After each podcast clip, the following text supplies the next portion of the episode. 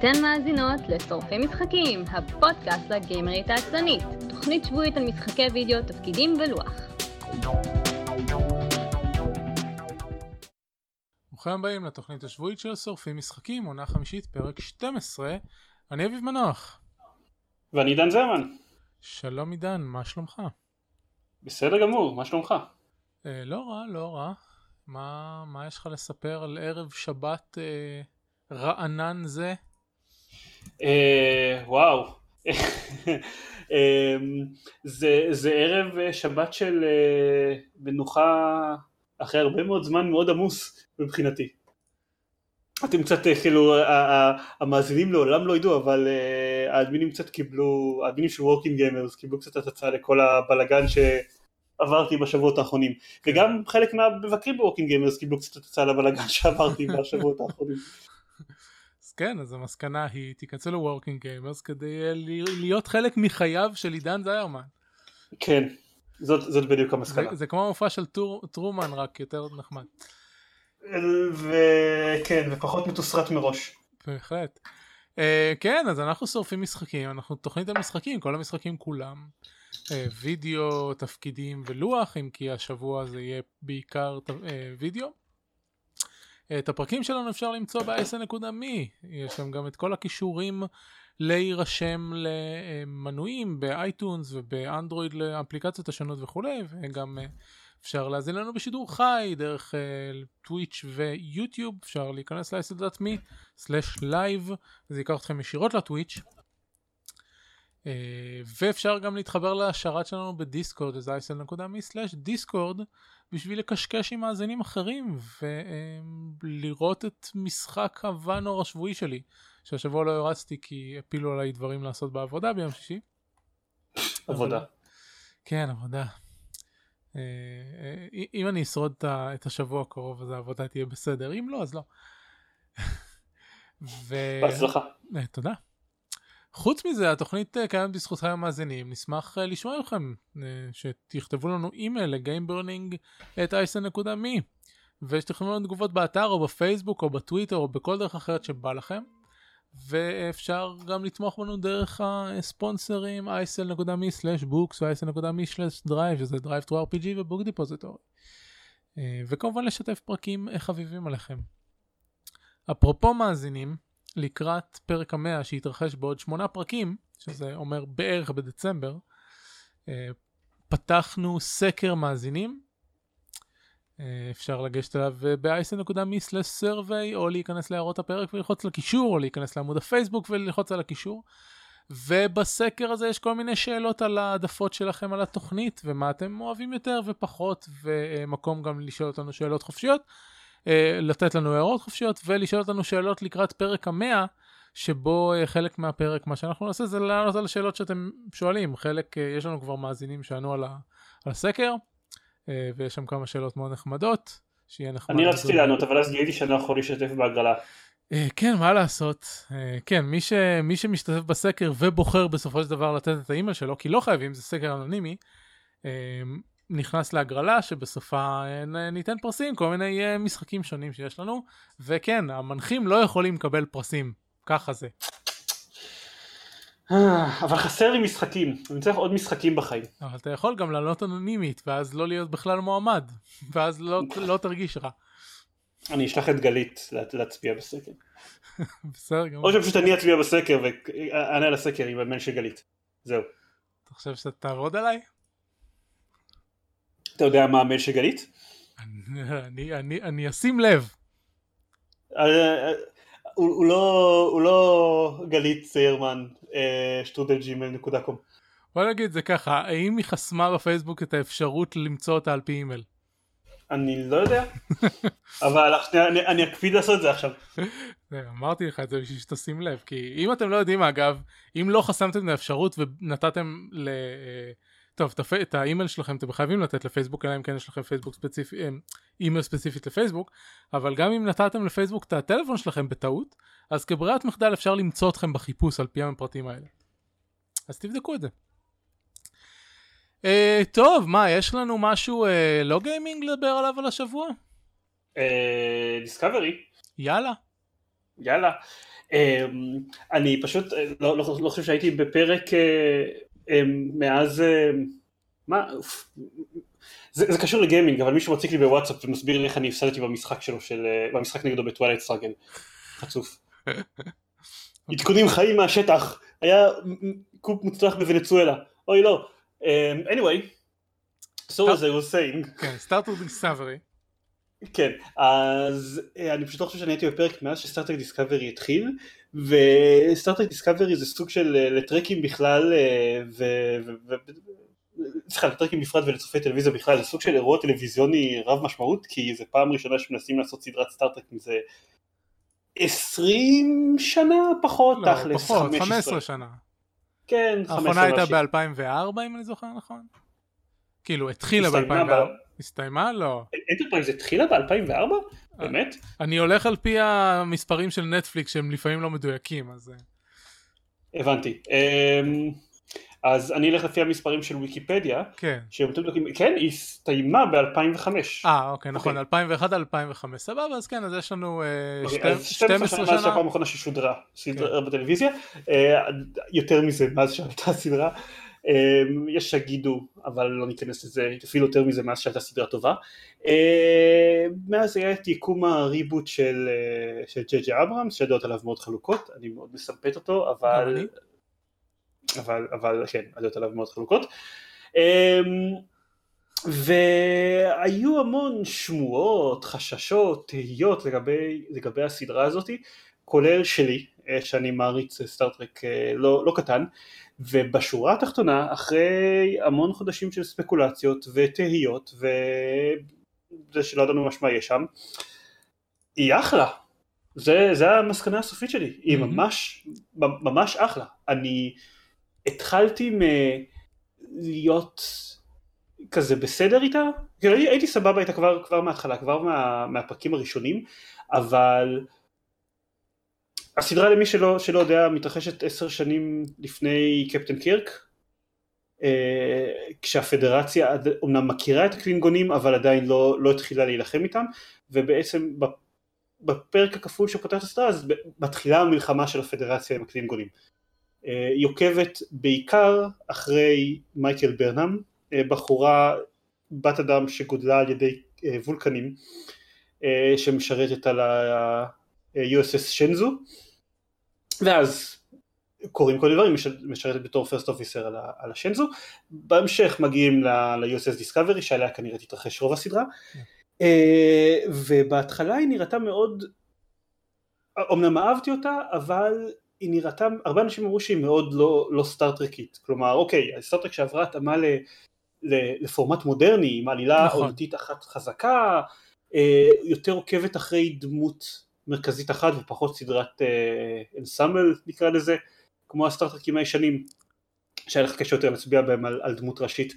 אה, ואחרי שנגמרו השלושה פרקים הראשונים, אז אמנם היא עדיין סטארטרק מודרנית, כלומר היא, עדיין, אה, עדיין מאוד מרגישים את העלילה העונתית ועדיין הדמות המרכזית שלה היא מאוד מרכזית ביחס לשאר הצוות, אבל מצד שני היא כן מתחילה גם להיות יותר סדרת סטארטרק, מהמם. כלומר לעסוק כזה, ב, ב, ב, להיות ממוקדת בכל פרק סביב הדילמה השבועית אה, ולהתמקד סביב סיפור אחד, עדיין יש את העלילה הרציפה שרצה מפרק לפרק והם מאוד מאוד אוהבים בפרק מסוים לעשות teasing לגבי הפרק הבא, אבל אה, בסוף, בסוף של פרק, אבל העלילות הרבה יותר self contained בכל פרק והצוות נהיה הרבה יותר משמעותי ככל שהם Mhm. מתקדמים. בהתחלה זה היה בערך שלוש דמויות שרק הכרנו בשם ו- ובדרגה ככל מתקדמים אז אה, הם מתחילים לתפוס תפקיד הרבה יותר גדול. אתה לא שראית את, את פרק חמש? זהו עוד לא ראיתי את אז- פרק 5 כן ראיתי עד פרק 4 בהתחלה לא התכוונתי בכלל לראות את הסדרה לפני שתהיה לה עונה שלמה כי אני לא אוהב לראות אה, אה, סדרות משבוע לשבוע אבל זה נפל במקרה בדיוק על זה שראיתי ששיחקתי מס אפקט אנדרומדה והקצץ לי מדב וקשה למצוא סדרות מדב אה, אה, חלליות מודרניות. אה, רוב סדרות המד"ב שיש היום בנטפליקס הם או אה, מד"ב יותר קרוב יותר נמוך כאילו חסר חסר את ה extravaganza של, של Star Trek ו Stargate ואפילו uh, למרות שיותר grim and gritty Battlestar Galactica עם, ה, עם הקרבות של, של ספינות עם, עם עשרות fighters uh, uh, וכאלה. uh, אז, אז חסר אז, uh, אז ראיתי את השתי פרקים הראשונים והתלהבתי ואז ראיתי את הפרק השלישי והרביעי שהם יצאו כשהם יצאו um, וזה באמת השני פרקים הראשונים כאילו הם פריקוול לכל העונה. כן. הם, הם, עובר עד הפרק השלישי לפני שהספינה Discovery בכלל מופיעה. אמ, והפרק השלישי עדיין זה setup לשאר הדברים ואז כן הפרק הרביעי כבר מתחיל להיות uh, סיפור של uh, קורה דברים בפרק הזה ואנחנו מבינים דברים ויש עלילה. שנסגרת על עצמה uh, תוך כדי הפרק עצמו וכאלה. עכשיו אני חושב גם שהרבה אני לא רוצה לדבר עליה יותר מדי כי יש לנו ממש הרבה דברים לדבר עליהם אבל אבל אני חושב שגם חלק מה, מהקסם שלה זה העובדה שאתה יודע שהיא אמורה להיות קנונית לכאורה. Mm-hmm. אז אוקיי, יש דברים שהשתנו כי מה לעשות, אנחנו, אה, עבר, עבר זמן מאז, אה, עברו כמה היא, עשרות שנים מאז. היא סובלת מהתופעה שגם הסרטים סובלים ממנה, וגם, כאילו הסרטים החדשים וגם הפריקולים של סטאר, של סטאר וורס, בזה שהם עיצבו סדרה מודרנית כמו סדרה מודרנית, ולא כמו טכנולוגיית סטארטרק של שנות ה-70. כן, אבל אני, מבחינתי זה לא סובלת, מבחינתי זה אחלה שזה ככה. לא, כן, אבל... אני סבבה גם. העניין זה ש... אבל מבחינת ה... כמה נקרא לזה ארקים דתיים גדולים אז אתה יודע איך הם הסתיימו כי אתה יודע שבגלל שזה אמור להיות קנוני אז אתה יודע זה לא דברים קטנים זה לא דברים כמו עיצוב זה דברים שאמורים להסתיים בנקודה מסוימת בסוף בסוף העונה או בסוף דיסקאברי ואתה קצת תוהה איך הם הגיעו לשם. יש לי אפס ה... ידע על מה שהיה באוריג'ינל סיריס. חוץ, לא, מ... לא חוץ מהסרטים. בכל סטארטרק אני, זה, אני לא יודע אם זה, זה, זה לא נחשב ספוילר שאני אגיד את זה. מה, זה, המחקר... שבס... זה שבסופו של דבר הפדרציה והקלינגונים יחיו בשלום ויהיה קצין קלינגוני לא, לא. על לא. הספינה וב... לא זה. אוקיי. אתה יודע שהמחקר, אתה יודע שהמחקר של, אה, המחקר הגדול של דיסקאברי שבו מתמקדים, לא בשיבוש בסטארטרק. נכון, נכון. זה, לא זה, קיים. נכון. אז, אז אתה, יודע, אתה יודע איך זה אמור להסתיים, אבל מאוד, זה מאוד מלא ספקולציות על איך הם יגיעו לשם. הבנתי. כי זה לא איזה משהו כזה שהם יוכלו לפתור בכן או שינו את העיצוב דמיינו את זה מחדש. כן כמו, זה טכנולוגיה לא שונה. לחלוטין עם הסברים שונים לחלוטין מכל דבר אחר שהיה בסטארטרק. כן שגם יש לה השלכות לגבי כל הסטארטרק כאילו כל, כל הסטאר טרקים כמעט אה, כן. נגעו כל בקטע של אה. טכנולוגיית warp וטוב כן. לא רוצה לדבר על זה. בסופו של דבר הסדרה אה, תצטרך להיות self contained ולהרוס את עצמה. כן זהו שזה יפה כי זה מה ש... זה, זה כמו פרק של Star Trek אבל בגדול יותר, נכון. שתמיד חזרו לנקודת ההתחלה בסוף כל פרק. אמ, טוב, אבל זהו, זה, זה Discovery, יחד, היה מה שהוא רוצה ממנה. טוב, אה, כן, גם אני, אני אמשיך לראות. אמ, דבר, לפני שנגיע למשחקים, אני, אני רוצה לספר מה שלי קרה השבוע. אני, אני, אנחנו מקליטים ביום שבת כי היו, היה שבוע פרוע. Uh, אף אחד לא, לא, לא היה זמין, כולל באמצע השבוע שאני פתאום נהייתי לא זמין. אז uh, יצא לנו להקליט רק עכשיו. לי לא היה מחשב? כן, לעידן לא היה מחשב, לאחרים לא היה להם זמן וזה. Um, ואני חוזר הביתה באחד מערבי השבוע, ואני מקבל התראה לאימייל שלי שהתוכנת אמ, אנטיווירוס של השרת אחסון גילתה מלוור באחד האתרים שמותקנים אצלי. טוב, אז אני נכנס לאתר ואני רואה, אה, יש עמוד בית פרוץ. טוב, בסדר, כאילו, נכנס, מתקן את זה. ואז אני רואה ש... כשכאילו בהתחלה חשבתי שזה רק אתר אחד, עברתי לאתר אחר ראיתי שגם, בהתחלה חשבתי שזה רק איזה שלושה אתרים, ובסופו של דבר התברר שזה כל השרת, כל ה... אני מניח שזה לא רק החלק שלי בשרת, אלא נרחב יותר מזה, אבל כל החלק שלי בשרת אה, אה, נפרץ והעמודי בית של כל האתרים הוחלפו. אה, מי שאולי ניסה להיכנס לאייסלדטמי במהלך יום שלישי אולי ראה את זה. Uh, זהו, למזלי, הם, uh, מי שפרץ עשה את הפריצה הכי פושטית בעולם, וכל מה שעשה זה להחליף את עמודי הבית. ומאז שעבדתי בגלקום, uh, אני יודע, כאילו, יודע לזהות ויודע להתמודד, כל, אז כל מה שהיה צריך זה לקחת את ההתקנות WordPress שלי ולהריץ את, ה, את ה updater שלהם, ופוף, זה, זה פשוט מתקן לך את כל הקבצים, וה, והאתר חזרה באוויר, זה גם תוך כדי החלק מההתקנות שלא היו מעודכנות, זה מעדכן אותם.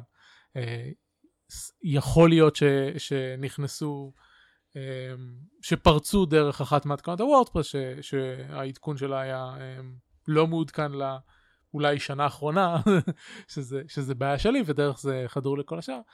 אבל, אבל זהו, זה היה מעניין, הייתי צריך לעבור על כל התיקיות של, ה...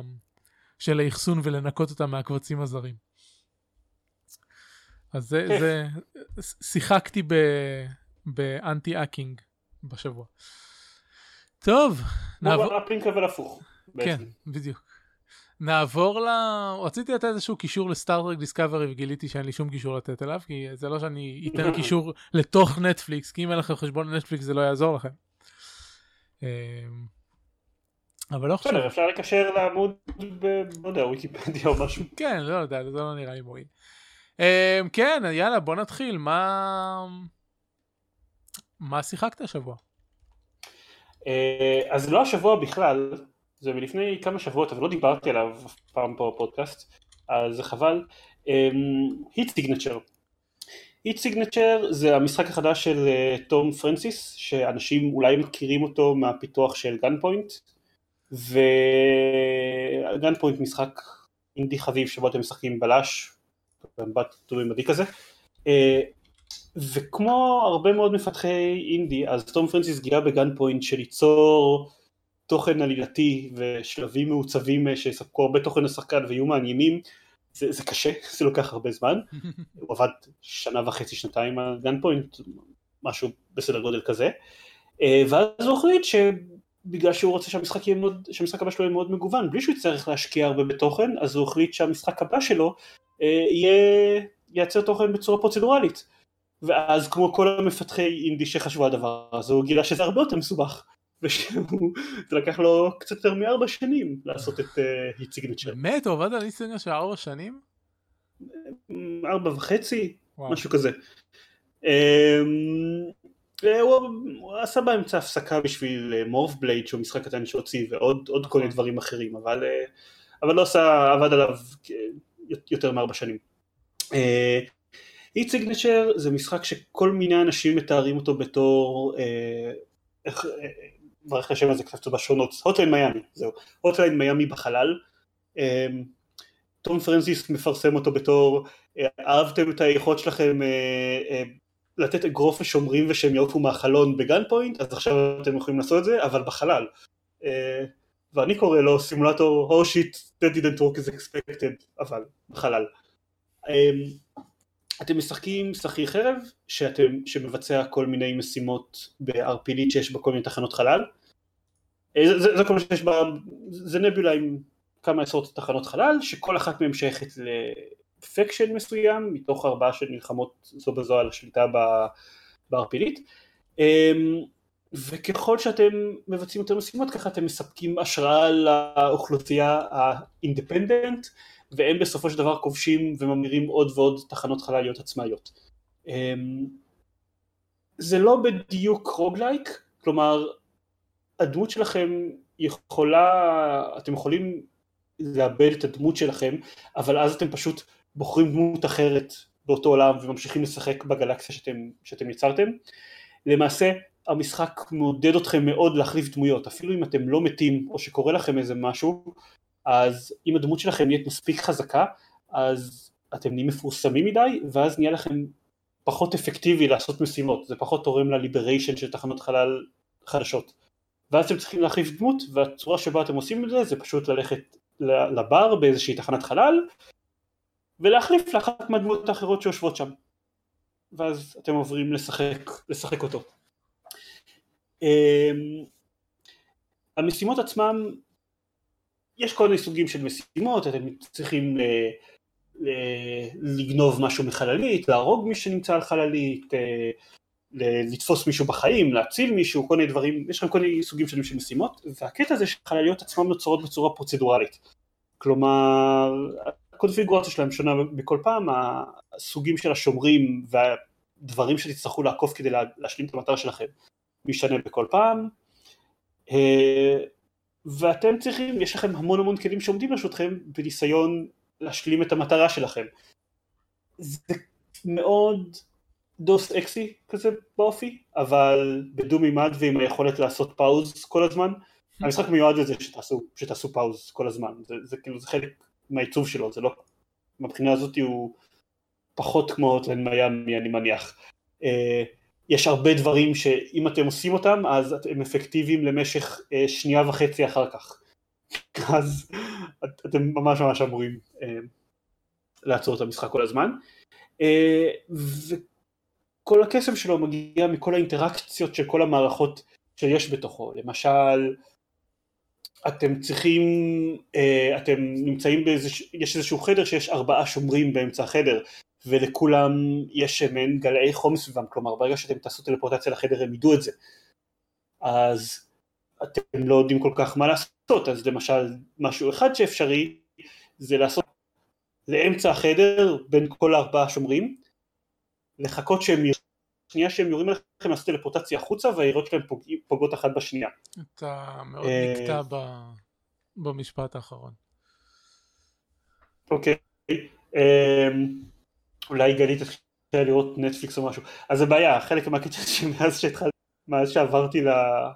שמתי את העמדה, שלי בחדר החדש, אז החיבור שלי פחות רציף, פחות מוצלח. תגיד לי אם זה קורה עוד שאני נתקע, אני אעבור אה, לדבר איתך על הטלפון שלי או משהו.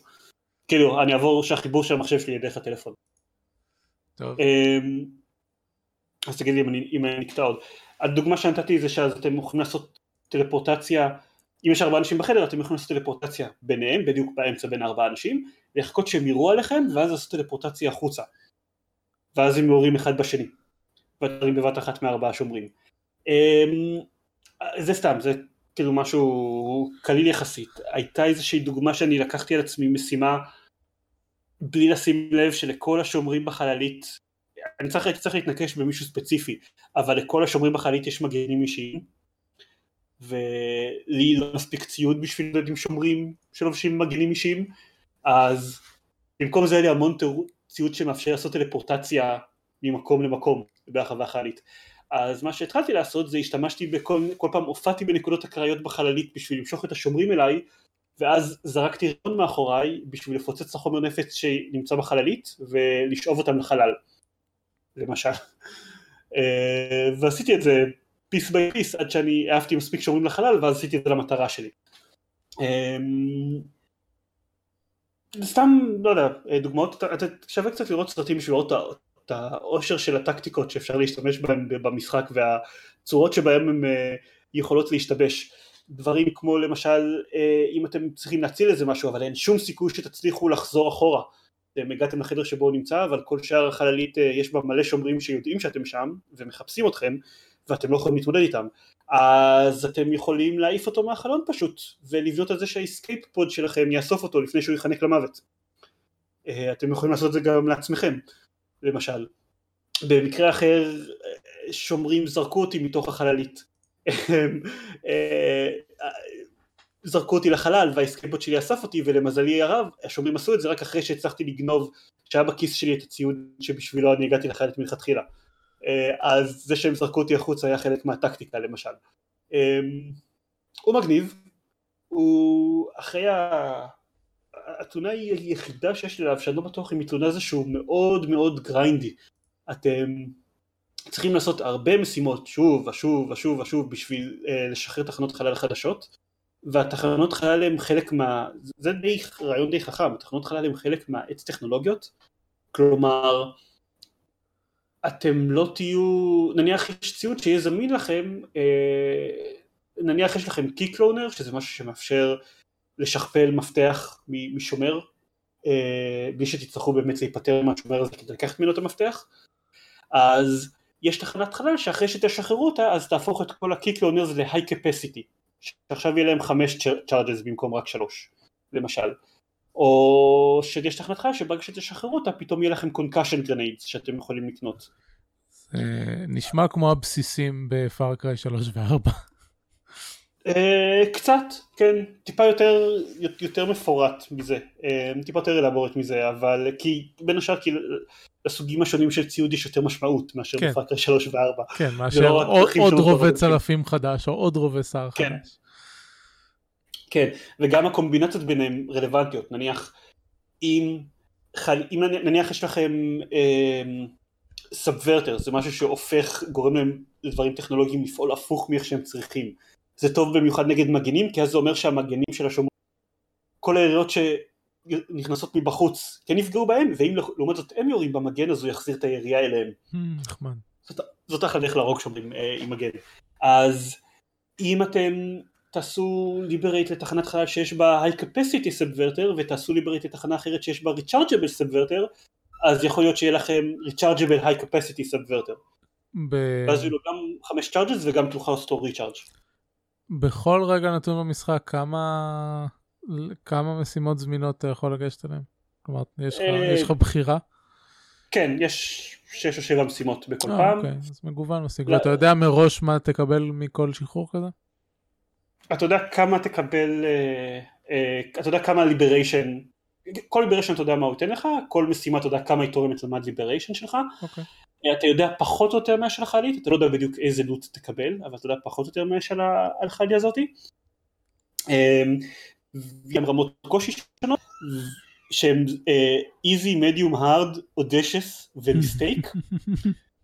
אמ, ולפעמים יש להם כל מיני modifiers כאלה שאם אתה תסיים את המשימה הזאת בלי להרוג אף אחד חוץ מהמטרה שלך אם יש לך כזאתי אז תקבל יותר כסף מאשר אתה עדיין תוכל להרוג אנשים אבל אז תקבל פחות כסף או אם תסיים את המשימה הזאת בלי שאף אחד יראה אותך בכלל או אם תסיים את המשימה הזאת בלי להפעיל את האזעקה יש כל מיני modifiers כאלה שאתה צריך אה, שאתה יכול לנסות להתחשב בהם אז כן, מאוד דאו סקסי. כן. ובנוסף לזה יש לך גם uh, את הפרסונל מישן שהיא כל דמות שאתה בוחר יש לה פרסונל מישן שהיא סתם משימה מאוד מאוד קשה שזה השאיפה של הבן אדם הזה. למשל uh, save my stupid brother from, uh, from jail. למשל. היוצר של המשחק אמר שכל פעם שאתה צריך לעשות להציל קרוב משפחה אז יש סיכוי של 20% שהופיע מודיפייר סטופד על השם שלו. וכשאתה בוחר אה, דמות כזאת עם אה, משימה אישית זה מסמן לך איפה, איפה, אתה צריך ללכת כדי לקדם אותה? באיזה, אתה- באיזה תחנות זה נמצא? זה תמיד אותו דבר, זה תמיד, אה, סליחה על הרעש של המזיק מים, לא הצלחתי להגיע לכפתור מיוט בזמן, זה תמיד, אם אתה מגיע, יש את, אה, את ה... אני שכחתי איך קוראים לו, אבל תמיד יש איזשהו נציג של המורדים, מי שהתחיל את המרד לכאורה, שאתה יכול אה, לדבר איתו בתחנות חלל, והוא תמיד הטריגר למשימה לפרסונל מישן. אם אתה, יש לך 200 אהה. קרדיטס, אתה יכול לדבר איתו, ואז הוא ייתן לך את האינטל שאתה צריך בשביל לעשות את הפרסונל מישן. הבנתי, אז לא משנה לאיזה תחנה תגיע, יש, יהיה לך אפשרות להתקדם גם בפרסונל מישן. כן, ולפעמים כשאתה לוקח משימות אז הוא אומר לך, אה, לא מעניין, הבחור הזה אומר לך, לא מעניין אותי כל כך אה, מה תעשה במשימה הזאת, אם תשלים את המשימה או לא, אבל יש שם טרמינל בחללית הזאת שאני רוצה שתעשה לו האק, ואם תעשה את זה אני אתן לך הנחה של 40 באינטל, בכסף שאתה צריך בשביל לקבל ממנו את האינטל, למשל. אז הוא מתכתב גם עם מה שקורה במשחק עצמו. אגב, הפרסונל מישן מאוד קשה, שהיא הפרסונל מישן שלך, אין לה, אין לה משמעות, כלומר אתה יכול להמשיך לשחק עם הדמות הזאת אחר כך, זאת משימה יחסית רגילה מעבר לזה שהיא מאוד קשה, מהמם. אין לזה הרבה משמעות. משהו אחד חביב זה שלפעמים כשאתה, אה, לפעמים הפרסונל מישן הזאתי תהיה להציל דמות שלך שנתפסה בפלייפור קודם, נחמד. או, או דמות שלך של חברים שלך בסטים שנתפסה על ידי אחד מהאפקט, אה, זה אני אוהב. זה גם, אז תוכל להציל אותה ואז תהיה זמינה במשחק שלך, למשל. זה גם הכניסו בשאדו War החדש, יש online vendetta missions, אתה יכול לנקום באורקים שהרגו חברים שלך. nice. אמ, גם אתה יכול כל פעם, אם דמות שלך פורשת מרצון, כי היא נהייתה מפורסמת מדי, אז אתה יכול אה, להוריש פריט ציוד אחד, לקרוא לו בשם ולהוריש אותו לדורות הבאים, ואז לדמות עתידיות שלך יש סיכוי למצוא אותו, וגם לחברים שלך ב Steam יש סיכוי למצוא את הפריט הזה. או, זה נחמד. אבל כן. אם, אם היא לא פרשה, אם אתה רק עובר לשחק דמות אחרת, ה fame יורד לאורך זמן? אם אתה עובר, אם אתה עובר לשחק, אה לא, אם אתה, ה fame של דמות נשאר תמיד, אוקיי. קבוע. הבנתי. כאילו הוא רק עולה, ככל שהוא מתקדם. אז, אה, אז כשמגיע הזמן לעבור לשחק דמות אחרת, אין לך באמת סיבה לחזור חזרה לשחק. כן, לא, אתה כנראה תעשה ממש retire ואז, ואז אתה. לא יכול לחזור לדמות אוקיי. הזאת. אם אתה סתם מחליף אתה יכול, אם אתה ממש עושה retire אז זהו, הדמות הזאת כן, כאילו פרשה. אוקיי. נחמד מאוד. אה, אני לא יודע אם כן. אני... כאילו, כל מיני אלמנטים שאתה אומר אה, נשמעים לי מאוד נחמדים, אבל אני לא יודע אם המכלול שלהם אה, יקרוץ לי, כי אני לא... גם Hotline Miami לא ממש... אה, גם אותי Hotline Miami- אה, לא אוקיי. מלהיב.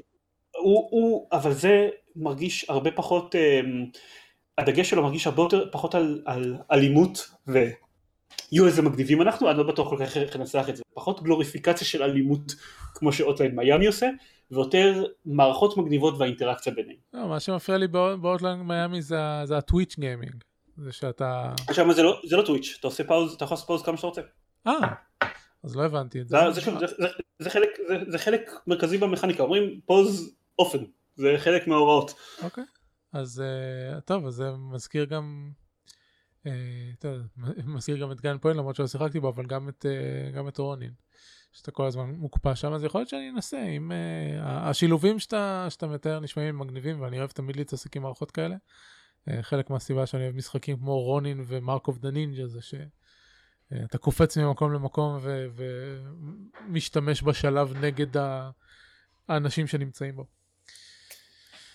אה, סבבה. מה הלאה? מה עוד? אמ, אני אענה קצת מהר כי דיברתי כבר הרבה.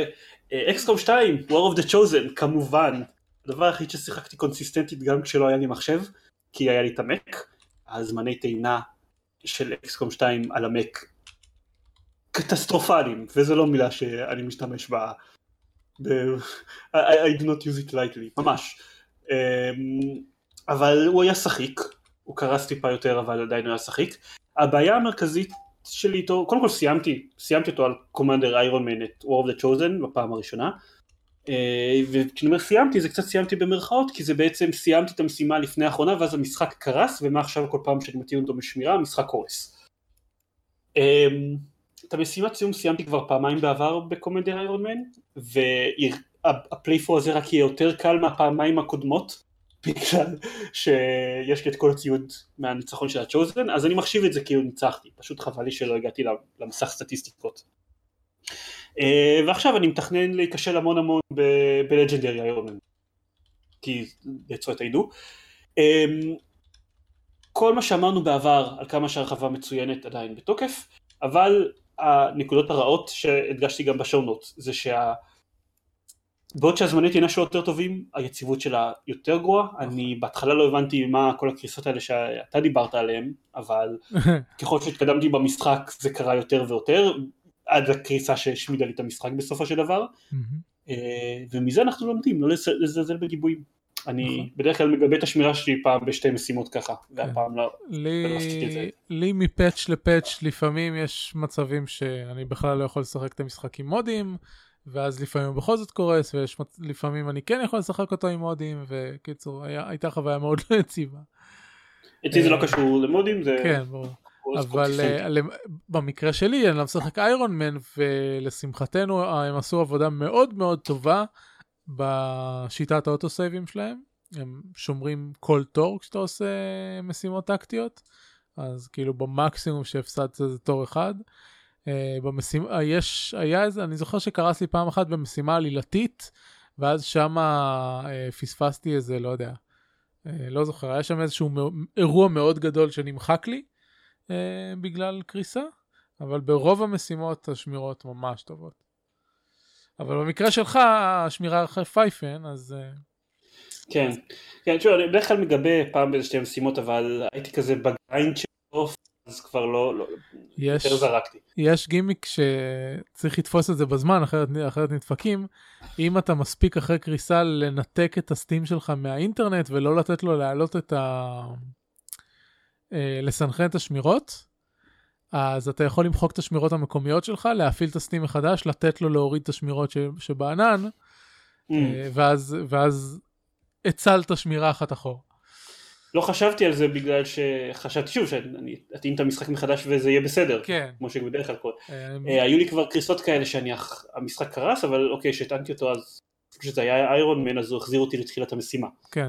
אגב, קריסה כזאת הצילה לי שני חיילים במשחק, אבל... הפעם היה לך קורפטד. אה, זה כן. פשוט זה פשוט פעם באחד הפל... אה, באחד הגיימפליי שראיתי של קו אני לא זוכר של איזה משחק קרה לו משהו דומה עם, עם איזשהו משחק אחר ו... וזה פשוט מה שהוא עשה הוא, הוא ניתק את המחשב שלו מהאינטרנט וגרם לסטים להוריד מחדש את השמירות ואז זה הציל אותו. מגניב? כן. כאילו לא. באסה שזה קורה אבל לפחות אה, יש, יש טריקים. אה, ראית כבר את ה... את ה... אה, סרטוני סיום של War of the Chosen? אמרת שתראה אותם כן. ביוטיוב? אוקיי, אל תגלה לי. כן, הם לא משהו מרשים כל כך. אבל לפחות כן לא- מוסיפים את הסוף של ה-Chosen? לא, מוסיפים סוף לפקשנס. אה, אז, אז, אין- אז אני ממש מאוכזב. אני כן, ממש מאוכזב. זה גם מה שכתבתי בשונות. בתור משחק שעשו לו כל כך הרבה סרטונים חדשים והקליטו לו כל כך הרבה voice overs חדשים, ממש לא הקליטו מספיק.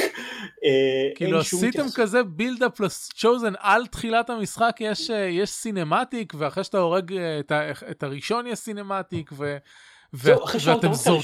כן לא סתם יש cinematic, אלא הוא משתנה לפי איזה מהם אתה הורג. נכון. הם הקליטו שלוש גרסאות שלו, אז לא יכולתם לעשות, זה אמור להיות יותר קל אחרי שאתם הורגים את כולם. כשאתם הורגים את כולם יש בדיוק אופציה אחת לסרטון, כולם מתו. כן אז והם זרקו כאלה רמזים ל... ל... ל...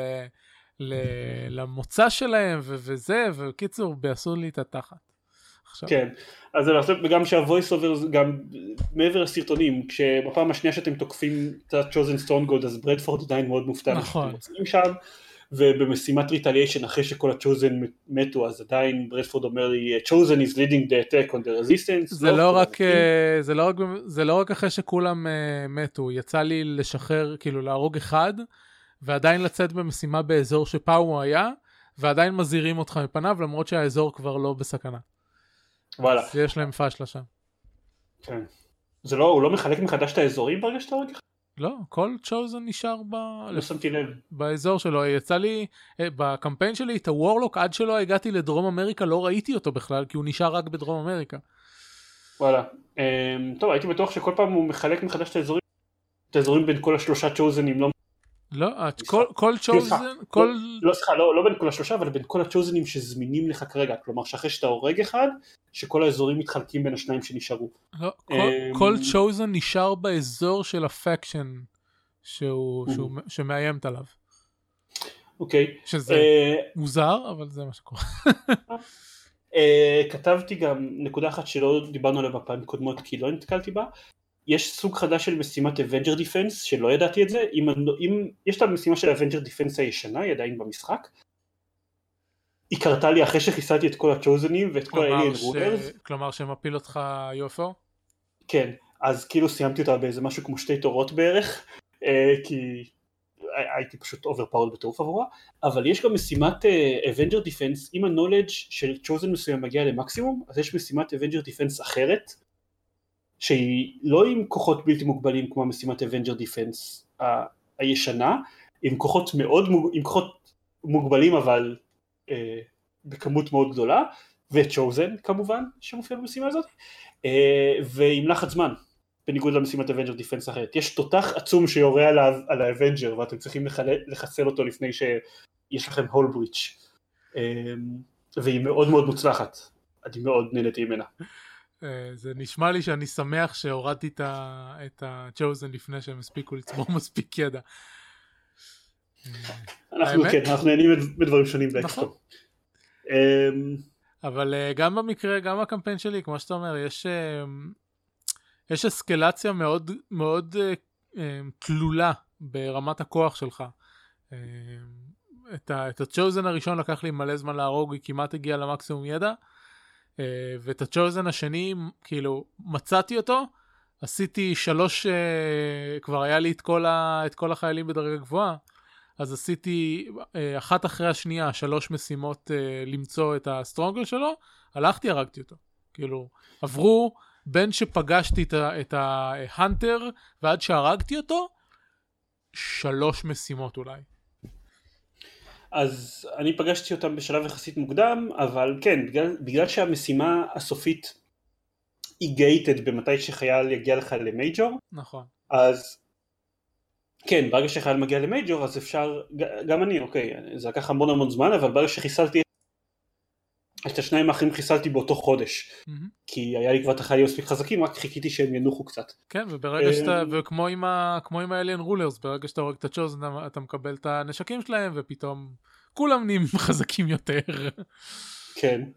אה, גם אליין רולרס מאיימים הרבה פחות אה, עם, עם הפקשנס החדשים, כלומר, אני, בגלל שאתה יודע מתי תיתקל באליין רולר הראשון, אז אתה יכול להשתמש נניח אם יש לך, אה, אם יש לך ריפר עם בניש, אז אתה יכול, אתה יכול להשתמש בו בשביל לתזמן את ההתקלות הראשונה עם הרולר, ככה שאולי תהרוג אותו כבר בהתקלות הראשונה. רגע, מה זה... זה- באינטגרייט אתה יודע מתי תיתקל? כן, כי באינטגרייטד הוא מודיע לך, ב integrated נתקלים ב Alien Rulers רק כשאתה תוקף Avatar facility. וואלה. והוא לא מודיע. לך בתיאור של ה facility ש-powerful entity is, is guarding this facility. לא ידעתי את זה. ואחרי שאני הרגתי את ה Archon ruler ואת ה- ואת ה Archon King אז ידעתי שחסר לי רק ה Berserker Queen עברתי על ה facilities ראיתי על איזה מהם הוא כותב לי את האזהרה הזאתי הבנתי אותך. ציידתי את ה... שלחתי את ה Reaper שלי עם Banish ו... ו repeater ו superior repeater למשימה הזאתי ויש סרטון שאני יכול לשים ב show notes כן. איך מחסלים אה, Berserker Queen ב-30 שניות זהו, Viper King, זה, אמנם לא שיחקתי עם Alien Rulers לפני ה-of the chosen, אבל uh, הוא לא עשה לי יותר מדי צרות. Uh, Archon עשה לי צרות רק בגלל שהוא יכול לעשות את המתקפה של הטילים ו... ו um, והוא לא צריך לחכות ש... שכל החיילים עכשיו זזים, כי Archon רגיל שעושה לי את המתקפה של הטילים, אוקיי, אז אני מזיז את כל מי שצריך להזיז. אבל בגלל שה Archon King uh, יכול לזוז אחרי כל פעם שאתה פועל, אז, אה, אז נפלו עליי טילים בכל זאת, אז לקח לי, לקח לי כמה תורות להתרגל לזה, אה, ואת ה Berserker עוד לא פגשתי בקמפיין שלי. אז אה, כן Alien Rulers לא מאוד מותאמים ל... לקמפיין ביחד עם ה... כשאתה נלחם בו נגד הצ'וזן ולא דווקא הצ'וזן ספציפית המקצועות החדשים. אה, אני אשלח אני אוסיף לשואו נוטס את הסרטון סבבה? של אה, חיסול אה, ברזרקר ב-30 שניות טוב, נתקדם. אה, כן והדבר האחרון ששיחקתי בו כמו שמישהו ניסח זה לא היה השבוע שלי עם שמירות לגמרי. כן, גיליתי, קניתי עותק יד שנייה של, אמ, של הורייזון זירו דון, כי העותק ששיחקתי עליו היה צריך לחזור לבעלים שלו, ואני רציתי שיהיה לי את המשחק לקראת, ה... לקראת ההרחבה, אז קניתי, אה, ובאתי לשחק עליו, ואז גיליתי שהשמירות שלי לא עברו אליו, כי העותק ששיחקתי עליו הוא כנראה אמריקאי, והעותק הפיזי שלי הוא אירופאי. ושמירות הם ריג'ן לוקט בפלייסטיישן 4. איזה אז- טמטום, איזה טמטום. עוד יותר טמטום זה שכאילו, אני מניח שהעותקים שאתה, כאילו, העותקים שאתה מדבר עליהם פה זה, זה דיסקים פיזיים, כן? כן, למה שאתה יש לך דיסק פיזי, זה לא מוסיף לך את המשחק לחשבון וזהו. כן, לא, האמת כי דיסק פיזי אפשר להעביר בין אנשים, אז את זה אני טיפה מבין. אבל, אז מה שגיליתי, פה, כאן הבעיה הגדולה זה שאני קניתי אה, עותק דיגיטלי אמריקאי של הורייזון זירו דון, בתקווה שזה יוכל להציל לי את השמירה. אה, ויש משחקים, זה לא קורה בכולם, אבל יש משחקים על הפלייסטיישן ש... הדיגיטלי לא והפיזי. לא... כן, שהדיגיטלי והפיזי לא, לא חולקים סייבים. או בגלל שזה היה עותק פרומו מיוחד או משהו כזה. זה לא. אמ, כן, אז מה שקרה זה ש... אז, אז בקצרה השמירה שלי של ה-100% completion 80 שעות בהורייזון זירו דון הלכה לאיבוד. מה זה לאיבוד? היא קיימת עדיין. היא קיימת. אבל אתה צריך, אתה צריך עותק פיזי אמריקאי בשביל לשחק בה. כן, כן, אז החלטתי ש... והיא כנראה לא תעבוד אם תקנה עותק של ההרחבה שהוא לא אמריקאי שתואם לזה. אני, כן, אני לא יודע, אני החלטתי שבסופו של דבר, טוב fuck it, אני רוצה שהשמירות שלי יהיו משויכות לעותק בבעלותי, זה כן. בכל מקרה, לפני הבנתי. ה shenanigans עם היד שנייה, בכל מקרה אני תכננתי לקנות את המשחק, זה משחק שאני מאוד מאוד אוהב, זה נראה לי לגיטימי לעשות את זה, אה, לשלם להם כסף עליו. אז שוד ושם. פשוט, פשוט עשיתי את זה, קניתי עותק דיגיטלי שלו ועכשיו אני מתחיל, אה, אני התחלתי עליו משחק ב story mode כדי לרוץ עליו מאוד מאוד מהר, זה זה took me by surprise, כאילו אני, אני אחרי שאני הגעתי נגד מכונות אני כזה, רגע אני מנצח את כל המכונות ב, בשתי מכות, מה אני נהייתי כל כך טוב במשחק? כי אני מביא איתי את כל הניסיון מה, מה playthrough שלי, ב playthrough המלא שלי, אז אז כזה מה אני נהייתי כל כך טוב במשחק? ואז אה לא גם אם אני לא פוגע להם ב weak spots אני עדיין מסיים אותם מנצח אותם בשתי מכות. זה פשוט story mode עכשיו אתה מבין איך אני משחק משחקים. כן אני עדיין אני כנראה עדיין אעלה את הרמת קושי בקרבות הגדולים כי זה מרגיש לי האמת, ש... יש בזה משהו לא מספק. ששכחתי להגיד זה לגבי אנדרומדה, אבל את אנדרומדה התחלתי ב story level שלהם, אה, ואחרי משהו כמו המשימה שלהם הראשונות העליתי ל normal, כי כאילו יש רמה של חוסר אתגר שהמשחק כבר לא מעניין. אז, אה, אז כן. אפ... אפילו לי יש גבולות בכמה, בכמה לא, לא מאותגר אני מוכן להיות. אה, אז כן, אני בטח רק בשביל, בקרבות הגדולים בטח אני אעלה את, ה... את הרמת קושי רק בשבילם, כן, מרגיש טיפה חסר. אה, אין לי מה להגיד עליו שלא חושב שאמרנו בעבר, זה עדיין משחק מדהים. אה, תכף תצא הרחבה ויהיה לכם דברים חדשים להגיד עליה. אני הפסקתי לראות את ה playthrough של קו, כי אני, אני באיזשהו מקום בליבי החלטתי שאני הולך לשחק בו, אני לא יודע מתי אני הולך לקנות פלייסטיישן, אבל, אה, אבל איכשהו כאילו זה, זה הייתה החלטה טוב, אני לא הולך לראות יותר את המשחק הזה ביוטיוב, הפעם הבאה זה שאני הולך לשחק בו. אני מאוד מאוד תומך בזה, במה שאתה אומר עכשיו. כן, אבל פשוט אין לי כוח להוציא, את, כאילו, מה זה אין לי כוח? לא, לא מתחשק לי כרגע להוציא את ה-1400 שקל על פלייסטיישן. נראה. כאילו עוד מעט יש מבצעים, אז uh, יש מצב. אמ, אני... טוב. מה? כל ה-Backlog של הפלייסטיישן עדיין ממליץ. אין לו כזה Backlog, אני עברתי על כל האקסקלוסיבים שלו, וכאילו יש בערך, חוץ מאנצ'ארטד, כל הסדרה של אנצ'ארטד, יש אולי איזה ארבעה משחקים שאני הולך לשחק. ו- ועדיין כאילו אני עושה את החשיבה הזאת, אני הולך לקנות קונסולה בשביל שניים עד ארבע משחקים בשנה, זה נראה לי מוזר. אבל, uh, אבל כן, כאילו לשפוט את זה על פי הקטלוג שיש ל-PC זה לא הוגן. לדעתי יש יותר exclusive שם, כל האנצ'ארטדים, The Last of Us, Horizon Zero Dawn כמובן, Until Dawn שגם שווה... אני לא אשחק Until Dawn כי אני לא משחק אה, אימה. Puyo Puyo Tetris, שבשבילו צריך או סוויץ' או פלייסטיישן 4. קניתי את Puyo Tetris לפלייסטיישן. אה, אולי בגלל שזה בסוויץ' זה לא היה ברשימה. אה, עכשיו אני מבין, כי עברתי על רשימה שהיא רק אה, פלייסטיישן.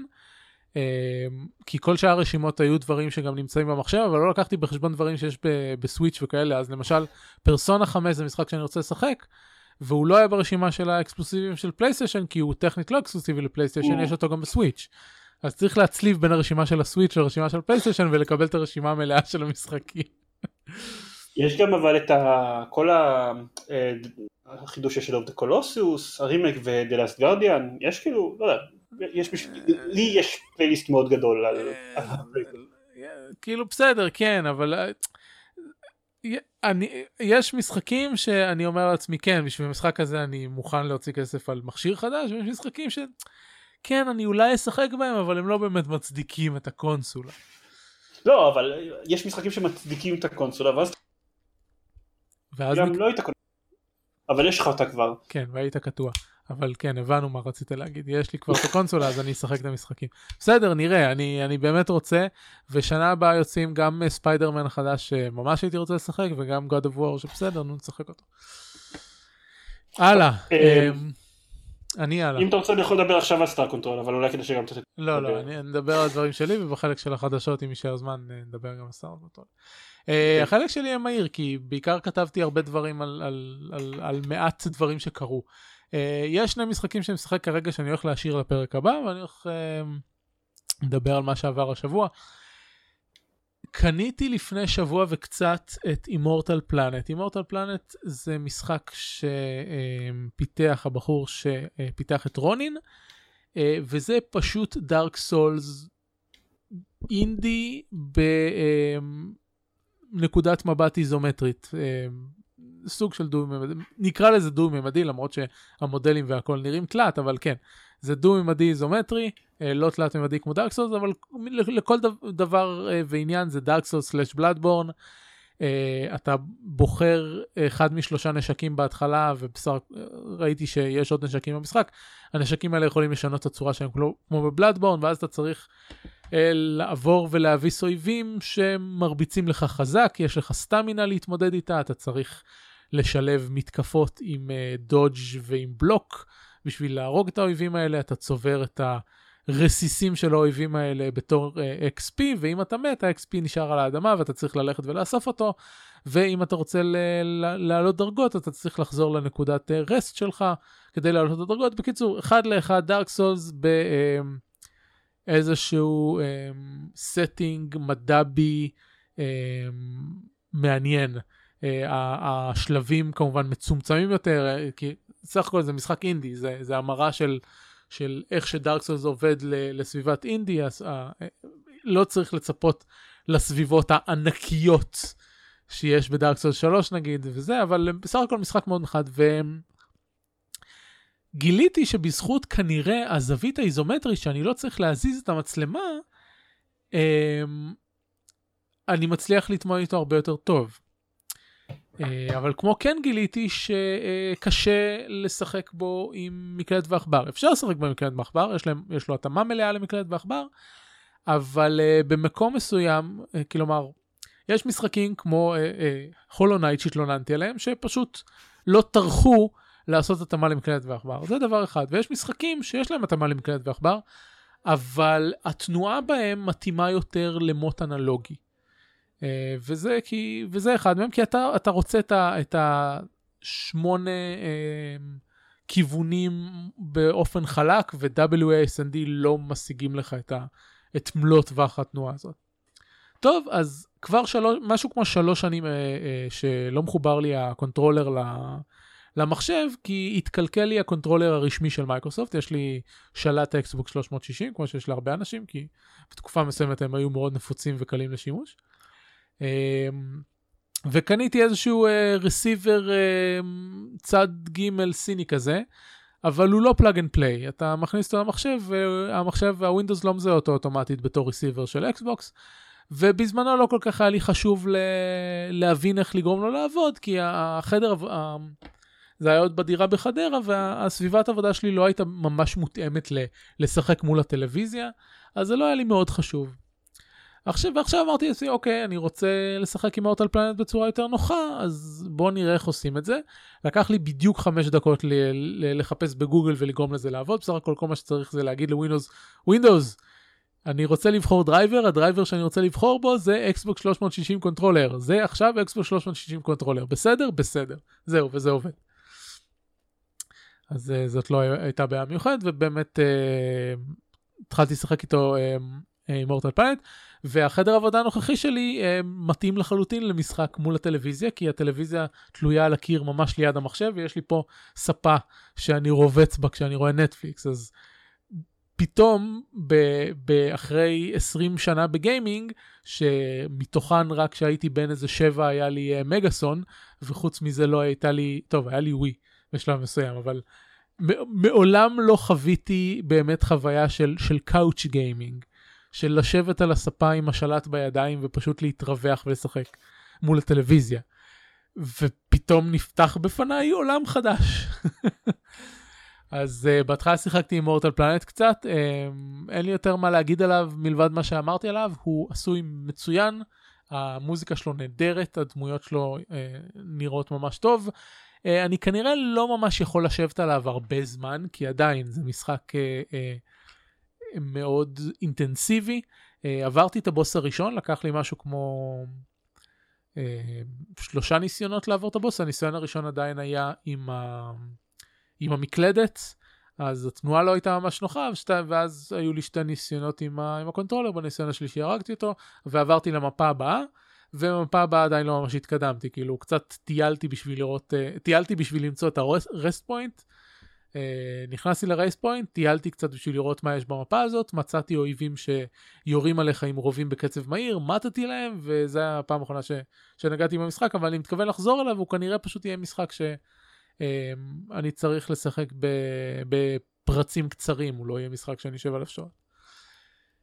אה, אחרי Immortal Planet חזרתי לשחק ב Hob שדיברתי עליו שבוע שעבר ו Hob גם יש לו שליטה מצוינת עם מקלדת ועכבר אה, וגם הזכרתי את זה שבוע שעבר, אבל אה, הוא עובד טוב עם controller, ול controller היה את היתרון שהיה קצת יותר נוח אה, להתמודד עם האויבים בקרבות, מאשר עם המקלדת ועכבר, נגיד דברים כמו להתחמק בגלגול הצידה, או להינעל אה, ולעשות התקפות מסוימות היה יותר נוח עם ה controller מאשר עם המקלדת והעכבר.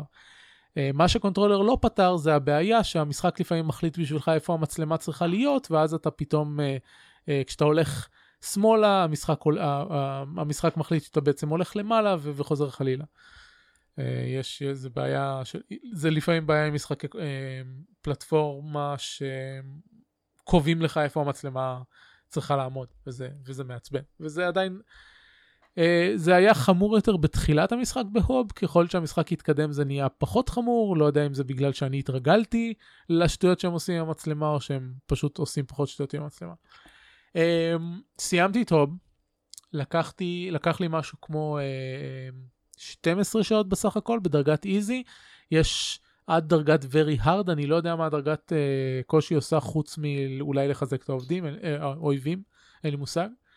אה, לא הצלחתי בסופו של דבר לאסוף את כל הקולקטיבלס שהיו, אה, כנראה היו כמה מבוכים שרצתי עליהם מהר מדי ופספסתי. אה, חוץ מזה למשחק יש שני סופים שונים שאפשר לבחור ביניהם, אבל אני לא חושב שהוא מצדיק באמת לעבור את כולו מחדש בשביל לראות את הסוף השני. Uh, כבר פתרתי את כל הפאזלים שהיו לפתור, אז אני לא יודע אם אה, כאילו באמת צריך לעשות את זה. Um, אבל הוא מאוד מומלץ, אני ממש ממליץ לכולם לשחק בו בערך ב, באמצע המשחק. Uh, פתאום זה כמו, זה כמו במשחקי פוקימון שאתה מקבל סרף ופתאום אתה יכול uh, לשחות בכל הגופי מים שלא יכולת לשחות קודם, אז יש פחות או יותר אותו דבר שקורה בהוב. Uh, בשלב מסוים אתה, אתה משחרר מים שמציפים חלקים מהמפה ואז פתאום אתה יכול להגיע למקומות שלא הגעת לפני זה וזה מאוד נחמד. טוב, מטרודבניה. כן זה מטרואידבניה. Uh, מאוד מאוד מוצלח. אני לא יודע אם הוא שווה 20 דולר זה נראה לי קצת גבוה uh, בשבילו uh, אבל uh, בסך הכל אני מאוד ממליץ לשחק בו. Um, חוץ מזה, זה היו שני משחקים ששיחקתי ב-GOG. ל-GOG אין מצב טלוויזיה. אתה מפעיל את המשחק ואתה צריך להעביר אותו לטלוויזיה בכוחות עצמך, אה, ומשחקי אינדי לא נותנים, לא נוטים לתת לך לשלוט על איזה מסך הם מופיעים. אה, מה שיותר ויותר משחקי triple A כן כוללים, כי להרבה אנשים יש שם יותר ממסך אחד מחוברים לטלוויזיה. אז כששיחקתי גם ב Immortal Planet וגם ב Hob הייתי צריך אה, להגדיר ל Windows תעביר את ה primary monitor שלי לטלוויזיה ואחרי סיימתי לשחק הייתי צריך להעביר חזרה. לא מאוד נוח וחוץ מזה אה, גם אין לך גישה ל screenshot דרך אה, כשאתה לא עם המקלדת כשאתה יושב על הספה עם השלט. אה, ואז עברתי ל Steam וב Steam יש Big Picture mode ו Big Picture mode יש לו את היתרון הגדול שאתה מגדיר ב Big Picture mode באיזה מוניטור אתה רוצה לעבוד והוא תמיד יישאר שם ויפתח לך את כל המשחקים על המוניטור הזה. וזה נהדר. אני אה, וזה זה הגדרה נפרדת מ Steam הרגיל. אז אני פותח את Steam הרגיל כשאני רוצה לשחק משהו על, עם, עם מקלדת ועכבר וזה על המסך הרגיל שלי. ואם אני לוחץ על הכפתור של ה Big Picture אז זה עובר לי לטלוויזיה וזה פותח את המשחקים בטלוויזיה. אה, וחוץ מזה Big Big Picture mode כשאתה במצב בחירת המשחקים בספרייה שלך מראה לך סמן אה, אייקון כזה של איזה משחקים מותאמים ל controller ואיזה משחקים מותאמים למקלדת ועכבר. ובנוסף לכל מה שאמרתי עכשיו למרות שבהתחלה לא הצלחתי ל- לה- להגיע לשם ואז אתם בקבוצה עזרתם לי אה, אפשר לעשות אה, screenshots עם ה controller ב- ב Steam. אז, אז כל הדברים אה, משתלבים יחד ליצור חוויה אה, מאוד טובה. מאוד הייתי מרוצה. וניסיתי כמה משחקים שיש בספרייה שלי שמיועדים פחות או יותר ל controller, הראשון זה Darksiders Warmastered Edition, שהיה מותקן לי במחשב כבר מזה זמן מה ורציתי לנסות אותו. אז התחלתי, אני, אה, עברתי את השלבים של ה tutorial, לצערי למרות ה remaster המשחק ממש לא הזדקן טוב. אה, הטקסטורות, שוב, למרות ה remaster, לא ברמה אה, גבוהה, האנימציה נראית מיושנת, השליטה מרגישה מיושנת, בקיצור המשחק מרגיש את גילו. ואני לא חושב שהייתי, אני לא חושב שהייתי משחק בו עד הסוף כרגע. אבל השליטה עם ה controller עובדת סבבה. אחד מה, מה, מהדברים ש, שמראים את הגיל שלו זה שב tutorial היה איזשהו טקסט של תקפוץ ותחזיק בכבל בשביל לעבור ממקום למקום. אבל הטקסט הזה הלך. ואני הסתובבתי איזה לא יודע, לא עשר דקות, אבל לא יודע, בין חמש לשבע דקות על הגג, וניסיתי להבין לאן המשחק רוצה שאני אלך, וקפצתי ממקום למקום, ומתתי, וקפצתי שוב, ומתתי, וזה. בסוף הלכתי ליוטיוב בשביל לראות מישהו אחר משחק, בשביל להבין מה המשחק רוצה ממני. כי, כי ההודעה הזאת של הטוטוריאל פשוט נעלמה אחרי פחות מדקה. אז זה, זה עוד, עוד דבר שמציין משחק שיחסית יחסית ותיק. משחק אחר שניסיתי זה Remember Me. כש-Remember Me יצא, אני זוכר שקטלו אותו. כן? לא. אני זוכר, לא ש... שזה... אני זוכר שכל מי ששמעתי מדבר עליו אמר שהוא לא מוצלח במיוחד. אוקיי. ו... אבל כרגע בסטים יש לו, יש לו ציון very positive. אז כנראה שהקהל אהב אותו למרות מה שאמרו עליו, או, או מה שזה לא יהיה. אמ, אז התקנתי והתחלתי לשחק בו. קודם כל, אמ, מתי הוא יצא? 2012 אם אני לא טועה? אה, הוא עדיין נראה טוב. גם כאילו מה כל הסביבה שלו הוא, הוא משחק אה, סוג של neo cyberpunk כזה פחות קודר וקצת יותר צבעוני מ cyberpunk אה, סטנדרטי. אה, אה, המוזיקה שלו מצוינת זה אחד הדברים הראשונים ששמתי לב במיוחד בקרבות יש אחלה מוזיקה. אה, לא התקדמתי יותר מדי שיחקתי בו משהו כמו שעה וחצי אני חושב אה, עד שהגעתי לאזור העלילתי הראשון. אה, הרבה platforming, זה משחק, אה, זה משחק action platformer כזה, כשאת השלבים של האקשן אה, יש מערכת של בניית קומבואים בעצמך. במקום שסתם משחק יגיד לך, אתה עכשיו לוחץ XXX ועכשיו אתה לוחץ XYX וכאלה, אז אתה יכול, אתה יכול לבנות את הקומבואים האלה לפי כל מיני כל מיני צרכים, כלומר נגיד אה, יש, יש כפתורים שמרפאים אותך ויש כפתורים שמעלים לך את ה streak meter אה, אה, ויש כפתורים שעושים heavy attack וכל מיני כאלה. אני פחות מתחבר לזה כי במשחקים מהסוג הזה אני מעדיף שפשוט ייתנו לי הם, הם, את, את הסט קומבואים וזהו כי אני נוטה הם, ל... ל... ברחה לי מילה. להישען על, על איזשהו על איזשהו optimal strategy שאני שאני מוצא בתחילת המשחק ופשוט לרוץ עם זה כל הזמן. אני לא מהסוג שעושה הרבה ניסויים עם היכולות של הדמויות שלי, כן כשאני מקבל יכולות חדשות, אבל בדרך כלל אפילו זה היה ככה באנדרומדה. כמעט כל הזמן באנדרומדה השתמשתי באותן יכולות, אה, איפשהו באמצע המשחק אתה מקבל את הרובוט המעופף הזה, אז החלפתי את אחת היכולות שלי ברובוט המעופף, וכמעט עד סוף המשחק נשארתי עם אותו סט. אז זה, מה שאני עושה ברוב המשחקים. אני מתנסה בפעם הראשונה שאני מקבל יכולת חדשה, אבל עדיין מחליט איזה יכולות שאני הכי, הכי מעדיף ונשאר איתם כל הזמן. אז יכול להיות שגם ב-Remember Me, אה, אני בשלב מסוים אבנה איזה שהם קומבואים שאני פשוט ממשיך אה, לשחק איתם כל הזמן, לא יודע. שני המשחקים האלה בעיקר שיחקתי בהם עד עכשיו רק בשביל להתנסות עם ה controller, ל-Remember me יכול להיות שאני אחזור. אה, הוא עושה לי vibe טוב, אבל יש דברים אחרים שאני משחק כרגע, אז אה, זה, לא, זה לא המשחק הבא ברשימה, אבל אה, בהחלט יכול להיות שאני אחזור אליו. ל Darksiders כנראה שלא, אני לא חושב שהייתי ממליץ לאף אחד לשחק בו כרגע, הוא מיושן מדי.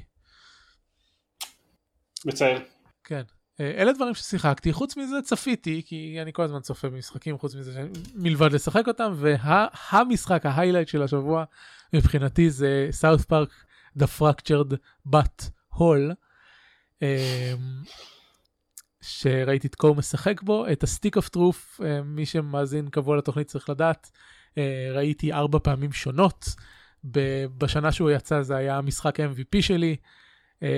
ה Stick of Truth היה לו impact כל כך חזק כי לא ציפינו שיצא משחק סטאר, סטאר, סטאר, South Park והוא גם יהיה משחק כל כך טוב בפני עצמו. Stick of Truth הוא משחק RPG מצוין. אמ, אבל עכשיו ב Fractured But Whole אין לנו את אלמנט ההפתעה. כן, אובסידיאן לא משתתפים, לא השתתפו בפיתוח, אז באיזשהו מקום חשבנו לעצמנו, האם זה עדיין יהיה טוב בלי אובסידיאן? אז התשובה היא כן. הם, הם, הם שיפרו מלא דברים בשביל להפוך אותו ליותר משחקי. הם עשו הרבה streamlining, הרבה polish. מערכת הקרב, הם לא השאירו אותה אותו דבר, שזה אחד הדברים הכי מפתיעים לדעתי. הם שינו אותה, עכשיו במקום שהם, כאילו יש לך אה, תנועה דינמית בשדה הקרב, אה, בסוג של כמעט, זה לא מבוסס action points, אבל יש לך, אתה נע על גבי משבצות. אה, א-לה XCOM או Shadowrun וכולי, אין לך action points, אלא אתה יכול, יש לך טווח תנועה מסוים שאתה יכול לזוז בתור, ואתה עושה איזושהי פעולה בתור.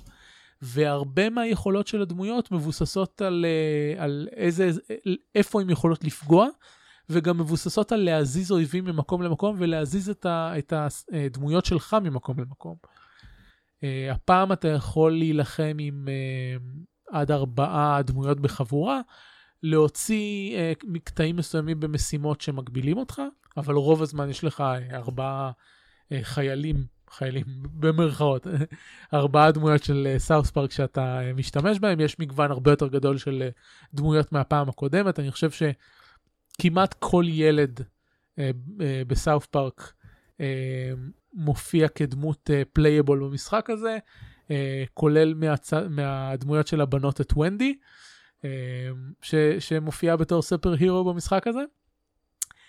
Uh, שני דברים שהוא פחות טוב מ Stick of Truth, א', המוזיקה, המוזיקה של Stick of Truth מתעלה עליו בכל פרמטר מבחינתי. ה theme music של Stick of Truth זה עדיין אחד, ה... אחד המנגינות שמתנגנות לי בראש מפעם לפעם. אה, והדבר השני זה שהשני שליש הראשונים שלו הרבה פחות over the top מאשר Stick of Truth. Stick of Truth בכל שלב של המשחק זרק עליך דברים הזויים. בלילה הראשון חייזרים, בלילה השני נאצי זומבים, בלילה השלישי underpants uh, gnomes, uh, כולל סצנה uh, בה אתה רץ על המיטה שבה ההורים שלך עושים סקס. זה היה אחד הדברים הכי מטרידים ביקום. אה, בשליש האחרון של Fractured But יש דברים מטרידים באותה מידה, אבל אין ספק שהמשחק הזה לוקח יותר זמן לצבור תאוצה. השני שליש הראשונים שלו הרבה יותר mundane ב framing של South Park, כן? לא, לא mundane בחיים היומיומיים שלנו, דברים רגילים של South Park. אה, ואז בשליש הראשון, אה, בשליש האחרון של המשחק הוא, הוא, הוא הולך totally uh, bonkers. Uh, יש את, את Stick of Truth בשלוש פעמים הראשונות שראיתי אותו לא הכרתי South Park כמעט בכלל. הכרתי כמה עונות ראשונות מ... כאילו פרקים מהעונות הראשונות מלראות אותם בטלוויזיה בתור ילד ואת הסרט וזהו. Uh, ועכשיו ראיתי uh, עד עונה 16 אם אני לא טועה או 15 mm. uh, אז כבר אני מבין את כל הרפרנסים ואני, ואני יודע את כל הדברים הקטנים וראיתי גם. אה, כאילו ראיתי ברצף עד עונה 15 אבל גם ראיתי את רוב עונה 20 עם ה member berries וזה אז גם לזה יש רפרנסים. וזה במקום, במקום מסוים זאת חוויה אחרת uh, שאתה מבין הכל, גם כמובן שכל ה premise של Fractured But Whole של הגיבורי אה, על זה multi season arc שעוברת בסדרה, אה, שהתחיל מ Coon, ואז Coon 2, ואז מיסטריון, ואז Coon and Friends וכולי, אז, אז ראיתי את כל הפרקים האלה, ואני מכיר איך כל הדמויות האלה התפתחו, אז זה נורא נחמד. אה, וחוץ מזה, אני נורא אוהב את אה, קני בתור מיסטריון, במקום, כ- כאיטרציה הכי טובה של קני, כי הוא מדבר, והוא, והוא מגניב. בניגוד ל... כלומר, כן, ה Princess Kenny של... של ה Stick of Truth או של, של הטרילוגיה שקדמה ל Stick of Truth הטרילוגיה של uh, uh, Game of Thrones slash Console Wars. Princess Kenny היה משעשע אבל מיסטיריאן הרבה יותר טוב מ Princess Kenny. ו- וזהו וחוץ כאילו חוץ מזה באופן כללי אני מעדיף את התמה של גיבורי על פני התמה של פנטזיה. אה נזכרתי דבר אחד שיש לי איתו בעיה במשחק הזה. רק מבחינת ה fluff שלו לא מבחינת הביצוע. Stick of Truth היה מעוצב ממש כמו LARP. כל, כאילו, כן, okay. אוקיי. היו דברים הזויים של, של, של, שלא, שלא היה להם הסבר וזה, וזה היה בסדר, זה היה South Park, אבל כמעט כל המשחק מההתחלה היה כאילו דברים שילדים משחקים איתם. הם השתמשו בחרבות מעץ בהתחלה ובתמרורים בתור גרזנים ובקסדות אופניים וכל המשחק היה בנוי מחפצים רגילים גם כל הציוד שאספת השיקויי ריפוי היו שקיות של דוריטוס ו- וכאלה.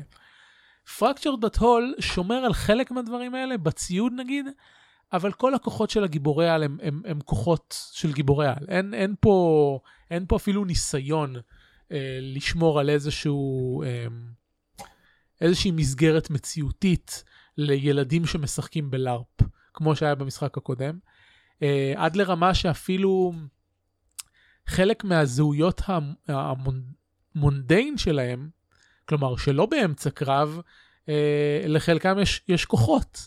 עכשיו, ברור לנו שזה בפנטזיה של הילדים, כן? זה לא זה, אבל המשחק מציג את זה כמציאות, וב Stick of Truth המשחק אה, אה, ממש עמד על התפר של אתה לא יודע מתי זה פנטזיה ומתי זה מציאות. וב Fractured But Whole הם, הם, לא, הם לא טרחו לשמור על, ה, על התפר הזה. Mm. הם, אה, טימי, הם לא טימי, ג'ימי, גם טימי, שניהם האמת. אה, ג'ימי משחק גיבור שנקרא FastPass, הוא speedster. ו, וג'ימי, טימי, ג'ימי? התבלבלתי לגמרי. איזה, שוב, יש... ג'ימי, ג'ימי, כן, ג'ימי, זה ג'ימי. וג'ימי הוא uh, ילד עם קביים. הוא לא יכול לזוז מהר, אבל בכל המשחק, חוץ מבסצנה הראשונה של המשחק, הוא כל הזמן זז במהירות ה speedster שלו. Uh, טימי, שהוא גם uh, ילד נכה שלא מדבר, הוא על תקן פרופסור X, הוא מדבר עם כולם בטלפתיה וכולם מבינים אותו. אז, אז כן, אז הם בכלל, כאילו, הם שברו לחלוטין את, ה, את התפר של, של, של בין המציאות לפנטזיה פה. כי נגיד, ב Stick of Truth, אה, היו לך קטעים של פנטזיה, אבל הם היו הדברים הקיצוניים. הכוחות המיוחדים של, אה, של אה, אה, קני היו כולם פנטסטיים. לבאטרס, רק ה, במרכאות ultimate שלו היה, היה פנטסטי, זה היה, זה היה פרופסור כאוס. פה במשחק, כל המשחק הוא פרופסור כאוס. אחד הדברים ש, שהכי מציקים במשחק זה שאתה יכול לשחק עם באטרס רק מהאמצע ולא מההתחלה. ובאטרס זה אחד מאוד שאני חייב. Mm. קרי בואי הנה. קרי. שנייה. זהו, בואי הנה. הכלבה שלי לא מתנהגת יפה. Uh, אבל זהו, אני לא, אני לא ארחיב על זה עוד כי uh, גם ככה אין לנו זמן. אבל uh, זה, זה יופי של משחק, אין, מבחינת, כאילו, מבחינת המכלול, אין ספק שהוא שומר על הרמה של, ה, של הקודם. אה, יש דברים לחיוב ולשלילה, לכאן ולכאן, כלומר, יש לו את החוזקות ואת החולשות שלו, כמו כל משחק אחר. סך הכל יופי של, יופי של משחק, ואין ספק שהם הם הוציאו פה משהו טוב, אפילו שאובסידיאן אה, לא היו איתם אה, בשלב הפעם. ויש בתוך המשחק, רמזים או ל-DLC או למשחק המשך, כנראה ל-DLC כי הם מוכרים season pass. הם הורסים את הסט המשחקים, מה זה הדבר? כן. אבל הרמז, הרמז שנתנו בתוך המשחק זה שבה, שכנראה נשחק super villain אה, בצורה כזאת או אחרת. לא, עכשיו אתה נהיית מקוטע? כנראה נשחק את מי? מה? כנראה נשחק super villain אה. בהמשך, ב-DLC או במשהו. nice. קרי. טוב, חדשות ודיונים וכלבים לא מושמעים. אמ, ככה, נתחיל מ... אני רק רוצה להגיד שיש לי 28 שניות למצוא דרך איך להגיע מהמקום שאני נמצא בתוך חללית למקום שבו נמצא טייס בתוך חללית, אחרת אה, יתפסו אותי. ואין לי שום ציוד טלפורטציה. זהו, סליחה. אתה מדבר על אי סיגנצ'ר. כן, ועל אי סיגנצ'ר. כשדיברתי על אי סיגנצ'ר בזמן שאת בחלק שלי של הפרק אז, אז פתאום נהיה לי חשק לשחק בו. בסדר גמור. אה ואני רציתי להגיד עוד משהו אבל מקודם לא מצאתי כל כך זמן אה, אה, להכניס את זה תוך כדי ש, ש, שדיברת. אני זה, זה בקטע של, של קאוץ' גיימינג. אה, אני כאילו התרחקתי ב couch gaming אני לא יודע תקרא לזה בגלל שקטע שיש יותר ילדים בבית או בגלל שיש טלוויזיה אחת בסלון שאשתי משתמשת בה כדי לראות טלוויזיה לפעמים God forbid אז בהדרגה כל, ה, כל, כל ה couch gaming, ה couch gaming נהיה רק שאני, שאנשים אחרים באים אליי הביתה ואנחנו משחקים באמת באיזה משהו. במקור אני שמתי, המחשב שמחובר טלוויזיה בסלון היה אמור להיות מחשב משחקים. ואז גיד שאני לא משתמש בו כמעט במשחקים אף פעם, אני תמיד מעדיף לשחק בדברים בחדר, אלא אם כן זה דברים כמו Fibbage או Overcooked, שבשבילם אני לא צריך כזה מחשב משחקים משוכלל. אמ, ובשלב מסוים, במהלך העשרות שעות ששחקתי על Horizon, הבנתי שהרבה יותר נוח לי לשחק בחדר, שאני לא מפריע לאף אחד להשתמש בטלוויזיה, הילד שלי לא עוצר מול טלוויזיה ושואל מה אני עושה, ואז אני צריך להחליט, אוקיי, אז אני לא אשרוף את כל השודדים בכפר ההוא בחיים ובמקום זה אלך סתם לסייר בעולם. אמ, אז, אז אה, בהדרגה זזתי, העברתי את הכל לחדר.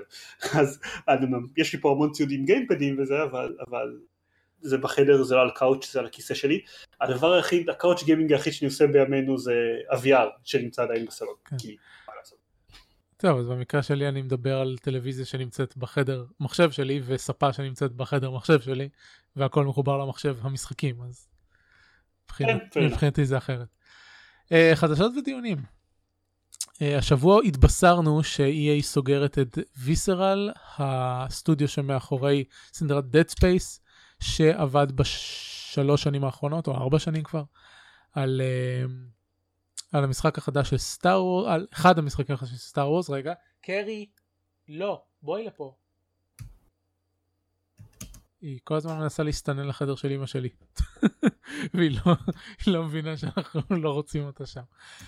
Um, כן, אז, um, אז הם סגרו את הסטודיו. Um, בהתחלה היו שמועות שזה בגלל שהם uh, רוצים להתרחק ממשחקים של single player וכל האינטרנט היה בתרעומת אוי לא לוקחים לנו את משחקי ה single player שלנו כאילו השנה הזאת לא הייתה השנה הכי טובה למשחקי single player בעשור האחרון או משהו. וגם EA אוקיי בסדר כאילו כן יש שם כמה מותגים אחרי ה single player. לא קיצור בסופו של דבר מה, ש... מה שצף לפני השטח זה ש... כנראה שלא לא סתם לקח לוויסר על ארבע שנים לעבוד על המשחק הזה, להם, היה להם אי סדר בפיתוח שלו, וכמו שחברת תוכנה נורמלית אמורה לעשות, EA אמרו טוב די, אתם לא מצליחים להתאפס על עצמכם, אנחנו מעבירים את הפיתוח הזה לסטודיו אחר שלנו, ויאללה. Uh, הדבר שמצער בעניין הזה זה שאמי הנינג שהיא כותבת משחקים מאוד מוצלחת שעבדה על סדרות כמו נאטי דוג לא ת, תעבוד על משחק הזה יותר. אני משוכנע שהיא תיפול למקום טוב ותפיק לנו עוד משחקים טובים. כאילו... אני, אני רוצה להגיד שלא הצלחתי בתוך 28 שניות להשלים את המשימה שלי. אוקיי. Okay. כן, כאילו כל פעם שיש, שיש דברים כאלה שהם לא חברות עצמאיות שנסגרות שזה באמת בדרך כלל דברים בעייתיים אלא כשמפיצה סוגרת סטודיו פרסט פארטי שלה, כן, אנשים כנראה פוטרו, אה, אנשים כנראה יש להם מצב לא אופטימלי בעבודה שלהם, זה קורה בכל מקום כאילו, אבל כשאנחנו מסתכלים על זה מבחינת מה זה אומר לנו בתור שחקנים, וואלה זה לא אומר, כאילו זה לא צריך להגיד מבחינתנו כלום. אה, יש אנשים מוכשרים שעובדים, אנשים מוכשרים שימשיכו לעבוד, אנחנו נקבל בעתיד משחקים כאלה ואחרים, ו- ותכלס כן, אוקיי, אז סגרו את הסטודיו שעבד על משחקי Dead Space. קודם כל, ה-IP של הסדרה שייך ל-EA בכל מקרה. Uh, אני, אני לא עקבתי אחרי הוויסרל, אז אני לא יודע אפילו אם המפתחים המקוריים של Dead Space ו-Dead Space 2 נמצאים שם עדיין. ואוקיי, חוץ מהשם, וזה אחד הדברים שהכי הציקו לי סביב הנושא האחרון, האנשים מעלים שוב ושוב את, ה, את המים הזה של, uh, סליחה, מם, של הסטודיואים ש-EA הרגה, חוץ משמות, מה הם?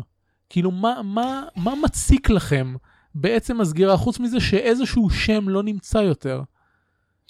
לכאורה זה בגלל שחלק מהם היו אנשים מוכשרים שלא עובדים עבור EA, והמשמעות כי האנשים האלה עוברים עבור, עובדים עבור מקומות אחרים ועדיין עושים משחקים טובים כנראה כן. שטובים יותר כי אם האנשים האלה מוכשרים ולכאורה יהיה החבר'ה הרעים ש- we're holding them back אז, אז אתם רק שיפרתם את המצב שלהם אז מה הקטע. נכון. Uh, אני כל פעם שאני רואה את המים הזה אז אני שולף את הפרק מ Designer Notes שבו התארח לואיס קסל אחד, אחד מה founders של, של Westwood Studios אה, שאומר, שמדבר בהרחבה מאוד גדולה על הקטע הזה של אה, ש-EA הרגו אותם ומסביר שלא, EA לא הרגו אותם, זה הייתה לגמרי אשמת ווסטווד. הדבר היחיד ש-EA עשו, אמרו להם, אנחנו רוצים לראות מכם IP חדשים. שזה הדבר הכי לא EA שאפשר להגיד עליהם. כן. אמרו שאנחנו אוהבים את הסטודיו שלכם, אנחנו רוצים לראות עוד דברים חדשים, ובתגובה לזה ווסטווד החליטו שהם רוצים להיכנס לשלושה ז'אנרים ענקיים שהם מעולם לא פיתחו בהם אף משחק, כולל MMORPG אחד. אמ, אז, אז כאילו הוא מסביר, לא, וואי, זה, זה אני אהבתי את Beyond Earth. זה אוקיי, אבל הוא אומר זה לגמרי הייתה זחיחות שלנו, כן. וזה לא, ל-EA כמעט ולא היה חלק במה שהוביל לסגירה של Westwood, או לפירוק של Westwood, טכנית הם לא נסגרו אף פעם. נכון. אמ, וגם אם- אנחנו לוקחים את הדוגמה הזאת רחוק יותר אז Command and Conquer תחת EA הוציא אה, גם משחקים טובים מאוד. Generals ו Command and Conquer 3 וגם משחקים חרא Command and Conquer 4 אז. hit and miss yep. זהו זה לחדשה הזאת קיצר אה, אני אני כתבתי תגובה גם ב Fireside אנחנו כמעט ולא רואים אמ, טאלנטים שמוכרים בשמות שלהם ב, ב, ב, בוא נגיד 20 שנה האחרונות של, של gaming. כל הטאלנט, רוב הטאלנטים שאנחנו עדיין קוראים להם בשמם זה אנשים שעשו, ש, שבנו לעצמם את השם בשנות ה-90. זה uh, וויל רייט וטים שייפר ופיטר מולינייה וכן הלאה. ואיימי הניג היא שם קטן, כאילו מי מכיר אותה מלבד מי שממש מתעניין במשחקים. אז uh, אני לא בטוח במאה אחוז שזה, שזה, שזה ככה, אבל גם חלק מהקטע זה, בדיוק ששמעתי באיזה פודקאסט אה, ש... שחשבתי, קודם כל למשל, במפתחים אינטי הרבה יותר מכירים שמות בודדים. ב- אה, מה? במה? לא הבנתי. במשחקי אינדי מכירים הרבה יותר שמות כן, של, נכון, אנשים. אין ספק. כי, ו- כי הצוותים קטנים יותר, כש, כשיש לך צוות של בן אדם אחד או שניים או חמש, אתה נוטה לדעת מי הם. כן, אבל גם עדיין יש לך שמות, נניח ג'ייק סולומון הוא מי שנבנה, אה, ש- שנבנה לאחרונה יחסית. אני לא יודע מי זה. אה, המפתח הליד דיזיינר של אה, אקסקום, אוקיי. הלו. לא- אה, לא לא ידעתי שקוראים לו ככה. ברח לי השם של הבחור שפיתח את ה... ש... שפיתח את Twilight Struggle ואז עבר למשחקי מחשב ופיתח את ההרחבה של XCOM. גם את השם שלו אני לא יודע.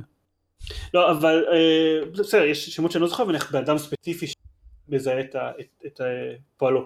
אה, וגם היה, איזשהו קטע שבאיזשהו פודקאסט אחד דיברו על, אה, נראה לי ב Crate and Crowbar דיברו על הדבר הזה שהיה איזשהו שרשור בטוויטר מאוד גדול שמפתחי אינדי בעיקר דיברו על זה שבסופו של דבר התרבות באינטרנט מאוד לא מעודדת אותם להיחשף נכון, אין ספק. אה, ודיברו על איך בתור דוגמאות נתנו את אה, הבחור אה, היה אחראי אינדיבידואלית על השינוי של הזמן טעינה של הסנייפר רייפל ב-call of duty וקיבל אה, איומי מוות.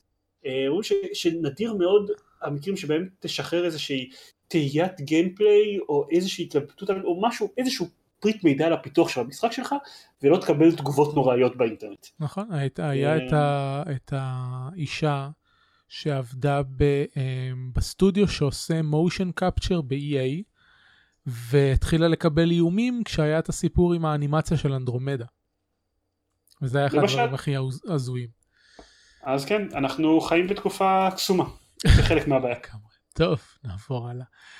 Uh, מצב המשחק Shadow Wars, שזה המערכה האחרונה של uh, Middle Earth Shadow of War, הולך לקבל מצב Endless.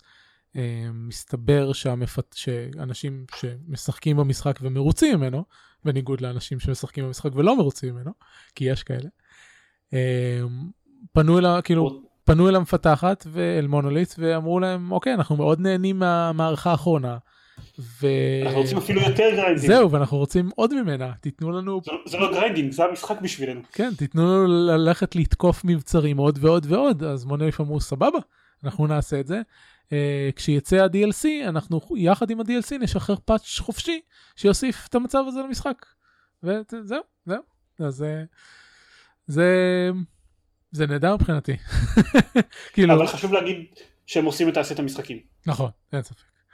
אמ, אתה יודע, אם הייתי, אם הייתי מהמחנה הציניקני שחושב שכל מה שהם רוצים זה למכור loot box, אז הייתי אומר, בטח שהם רוצים את ה-endless mode, כי endless mode אומר endless loot box.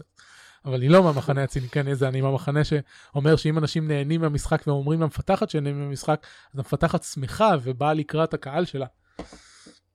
אבל חס ושלום. כן. אה, הלאה, אפרופו מפתחת שמחה ובאה לקראת הקהל שלה, אה, CD Projekt יחד עם אה, חברת ההפקה NoClip הוציאו סדרה דוקומנטרית בת שישה חלקים על סדרת משחקי ה Witcher לכבוד עשר שנים לצאת המשחק הראשון. לא ראיתי אף אחד, מה... לא ראיתי את זה עדיין, אני כנראה אראה את זה, כי אני מאוד אוהב דוקומנטרי של משחקי מחשב, ואם אני לא טועה, אני חושב ש NoClip עשו איזושהי סדרה שאהבתי. יש, יש איזה שלושה חברות שעושות את כל הדוקומנטרים של אה, משחקי המחשב. אה, אחד מהם זה 2 Player Productions שעושים את כל אלה של, אה, של Double Fine ואני לא, לא, לא זוכר כרגע את האחרים. זהו אז פשוט יש קישור והסרטים הם ביוטיוב לצפייה חופשית. התפלאתי קצת שהם שמו אותם ביוטיוב במקום לשים אותם ב section של הסרטים ב-GOG כאילו יש לכם את ה section הזה שמכיל מלא סרטים דוקומנטריים כולל כמה סרטים בחינם אז למה אתם לא משתמשים בו? למה יוטיוב? לא יודע. הלאה. תמוה. כן, תמוה. Um, חדשה שראיתי ממש היום, מנהל הפיתוח של um, משחקי פוקימון ב Game Freak התראיין ל-IGN והוא אמר שהמשחקים החדשים Ultra Sun and Ultra Moon הם כנראה המשחקים האחרונים שייצאו ל-3DS. Um, שהם הוציאו מה, מהפלטפורמה הזאת את המקסימום שהם מסוגלים והלאה um, כלומר אנחנו כבר יודעים שמפותח משחק אה, פוקימון משחק ליבה של פוקימון לסוויץ' אז כנראה שזה יעבור לשם מעכשיו שזה מעניין מכמה סיבות. אחד זה כי זה הפעם הראשונה שיהיה משחקי ליבה של פוקימון על, על קונסולה ביתית וזה לא מפתיע כי נינטנדו בוחרים את הסוויץ' בתור זאת הקונסולה הביתית הניידת שלנו זה ההייבריד זה חדש. אז אה, אולי, אולי אם הסטודיו של פוקימון עושה את המעבר הזה, יכול להיות שאנחנו נראה את מותה של חטיבת ההנדהלד של נינטנדו, לא יודע. אה, הם במשך לא- שנים עשו קופה עצומה של כסף על הקונסולות הניידות שלהם, אה, והם היו כאילו כמעט הבלעדיים בשוק. אה, סוני ויטה תפס למשך שתי דקות בערך את ה...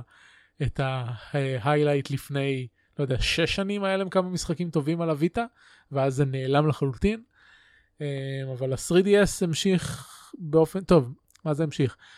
נינטנדו המשיכה לשחרר משחקי first party ל-3DS באופן קבוע.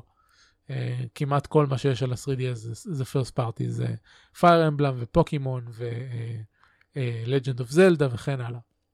ואלה משחקים שמוכרים, משחק... הם עושים אותם טוב, כאילו, אני לא זוכר מתי בפעם האחרונה ש... שהיה. לנינטנדו משחק ממש רע באחת הסדרות הראשיות שלהם. אתה זוכר משהו? אני בטוח שהיה, כן, אבל אנחנו לא... כי אנחנו... לא יודע, יודע. כאילו בשנים האחרונות משחקי פוקימון נותנים להיות פחות או יותר אותו דבר, הם משדרגים להם את הגרפיקה, אז קשה להגיד שהם טובים או רעים, הם פשוט משחקי כן, יש פוקימון. אה, ואם יש אתה אוהב- תמיד דברים פחות מוצלחים כן. לסדרה הזאת. כל ה... כל, כל, לא יודע, סטדיום, למיניהם, אין לי מושג, לא יודע, אולי אנשים לא, אוהבים בסדר, אותה. אני מדבר על, ה... אני מדבר על הסדרה הראשית, לא על ה... כל הספינופים אה, אוקיי. שלהם. Uh, מי שאוהב משחק פוקימון אחד כנראה יאהב את ההמשכים שלו. Link Between Worlds זה היה זה על ה-3DS אם אני לא טועה שיצא לפני שנתיים uh, והוא היה מוצלח. Fire Emblem, שני ה Fire Emblem האחרונים היו מאוד מוצלחים. קיצור זה המשיך למכור ולדעתי אם אני טועה גם פייר אמבלם הקרוב הולך לצאת ל Switch. אז uh, זה מעניין במיוחד כאילו Switch היא קונסולה uh, מוצלחת היא מוכרת הרבה עותקים יש לה משחקים טובים כבר עכשיו. אז uh, מעניין מעניין לראות לאן זה יתפתח. Yep. אין לנו, לא יהיה לך זמן לדבר על Star Control לצערנו. אה, הידיעה האחרונה שלנו, זה, זה לא בסדר בכלל. מה לעשות, היית צריך לבוא לפרק הקודם שבו הזכרנו את הידיעה על כך שיהיה not one but two Star Control games. אה, אני רואה, אני רואה... Star Control 2 הוא אחד המשחקים הכי טובים אי פעם. זה... הוא, הוא, הוא כמו מס אפקט לפני שהיה מס אפקט. זה ה... זה כאילו, ת, ת, תדמיין שמס אפקט היה משחק שיצא ב-92 ושלא היה יוצא שום מס אפקט מאז במשך 25 שנה. זה, זאת, זותי המשמעות, פחות או יותר. אני אפילו לא יכול לדמיין דבר כזה כי ב-92 עדיין לא שיחקתי משחקים. לא, זה, אה, יש לו לא כל כך מצוין, ואתה, זה כל כך דברים שאתה רוצה לראות עוד מהם.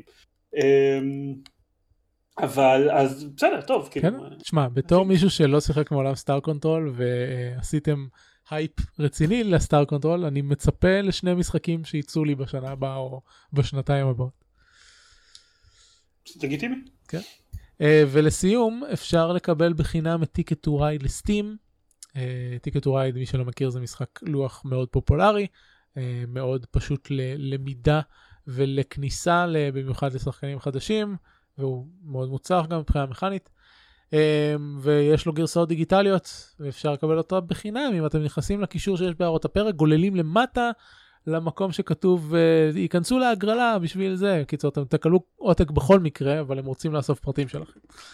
תחליטו אם זה שווה מבחינתכם. אתם תיכנסו להגרלה על עותק פיזי ותקבלו עותק דיגיטלי. כן. אגב, העותק הדיגיטלי יש בו אפשרות לשחק multiplayer לפי ה... כמו ב Twilight Struggle וכל אלה, כלומר אתם יכולים לעשות multiplayer לאורך כמה ימים, אסינכרוני, yada yada yada, ויש לו תמיכה, אתם יכולים לשלם אקסטרה כסף, אבל out of the box יש לו תמיכה באיזה 15 מפות שונות של Ticket to Ride. כלומר, גם מי שלהם כסף, יש לכם מלא וריאציות, שזה אחלה. כן. אה, לי לא- אישית, יש לי אותו בסטים, ולא יצא לי לשחק אותו מעולם, לא פיזית ולא דיגיטלית, אבל אולי יום אחד. בוא נשחק, מתישהו. אה, האמת שכאילו מבחינת המשחקי לוח הדיגיטליים יש, יש כאלה ש, שקצת יותר אה, מעוררים אותי לשחק אותם מאשר פסי רכבת, אבל בסדר. אמ, ולסיום, ציפיות לזמן הקרוב, עידן, מה, מה אצלך בקנקן עכשיו שיש לך מחשב מאורגן ומשרד מאורגן ויש לך זרוע חדשה למסך השני וכאלה? כן, יואו, שני מסכים, איזה מגניב זה. אמ, ברוך הבא לבית, שני מסכים. אה, טוב, אני רציתי להגיד שעד שיוצא הרחבה להורייזון זה יהיה שחק בוולפנשטיין דה ניו אורדר, שאף פעם לא שיחקתי בו. והגיע הזמן, אבל בגלל כל בעיות הסייבים שלי אז מה שאני אשחק עד שיוצאת הרחבה להורייזון זירו דון זה בהורייזון זירו דון. וכן, וחוץ מזה אני אתחיל את הקמפיין שלי באקסקום, אני עשיתי Walking XCOM 2 Gamers Legendary Edition, שזה יהיה כמו ה-Walking XCOM 2 Gamers הקודם שלי, אבל כנראה הרבה יותר קצר, כי מעולם לא שחקתי בלג'נדרי, אז אני בטח אשחק בזה, ואמות מאוד מהר. מגניב. אז רק תמלא את זה בהערות הפרק. אה, אני, זה שני משחקים שאני כבר משחק השבוע ולא דיברתי כי רציתי לתת להם את הזמן המתאים להם בפעם הבאה. התחלתי, ואני כבר באמצע של מידל ארף שדו אוף מורדור, המשחק הקודם בסדרה, uh, לאור זה שיצא חדש, ככה אני, אחד, אחד אחורה. Uh, אני משהו כמו באמצע שלו כבר, אני לא בטוח שאני אסיים אותו כי הוא פשוט לא מעניין. זה, זה באמת מה שיש להגיד עליו, הוא, הוא, הוא, הוא, הוא, מלבד העובדה שהאורקים שלו יוצרים מצבים מצחיקים מדי פעם, הוא סביר. זה, זה, אני, אני ארחיב על זה פעם הבאה. כן, uh, המשחק האחר uh, שקיבלתי קוד uh, עיתונאי אליו השבוע זה Battle Chasers Night War, uh, משחק uh, RPG שמבוסס על קומיקס פאטל צ'ייסרס, יחסית פיתוח אינדי, עבר קיקסטארטר. אה, לעומת אה, מורדור הוא מאוד מעניין, ואני מאוד מרוצה ממנו, ואני לא יודע באיזה שלב אני בו, עברתי שני מבוכים, לא יודע עוד כמה יש לי. אני מאוד נהנה מהקרבות שלו, אני מאוד נהנה מהדמויות שלו. העלילה שלו בינתיים נחמדה, כלומר, אני לא יודע לאן היא הולכת בדיוק, אבל יש מספיק ממנה בשביל לשמור אותי מעוניין. אה, זהו, נדבר עליהם בפעם הבאה. אוקיי. Okay. הגענו לסיום אה, של תוכנית 5-12 של שורפים משחקים. אני מזכיר לכם שאם אתם רוצים להשתתף בסקר המאזינים, ייכנסו בבקשה ל-isl.me/survey, או uh, ייכנסו להערות הפרק ולחצו על הקישור. אה, אנחנו מאוד נשמח לשמוע מכם, זה באמת שכבר ממי שענה על, על הסקר אה, יש תובנות מעניינות, אה, וחוץ מזה יש את השאלות שאתם יכולים לשאול אותנו ולהיכנס להגרלה של הפרסים שנחלק וכן הלאה, אז תודה למי שמשתתף. וזהו, אותנו אפשר למצוא, כמו שאמרתי כבר ב-10.me, אפשר למצוא אותנו גם בטוויטרים שלנו, ובפייסבוק בקבוצות Working Gamers ו Fireside Friends וב gamepad co.il אפשר למצוא את עידן. Um, וזהו אז הפרק הזה כנראה מתפרסם ביום ראשון ומתישהו בהמשך השבוע יהיה פרק נוסף. טירוף יואו לגמרי אז תודה לך עידן. תודה לך. ותודה למאזינים וזה הכל להפעם להתראות. ביי ביי.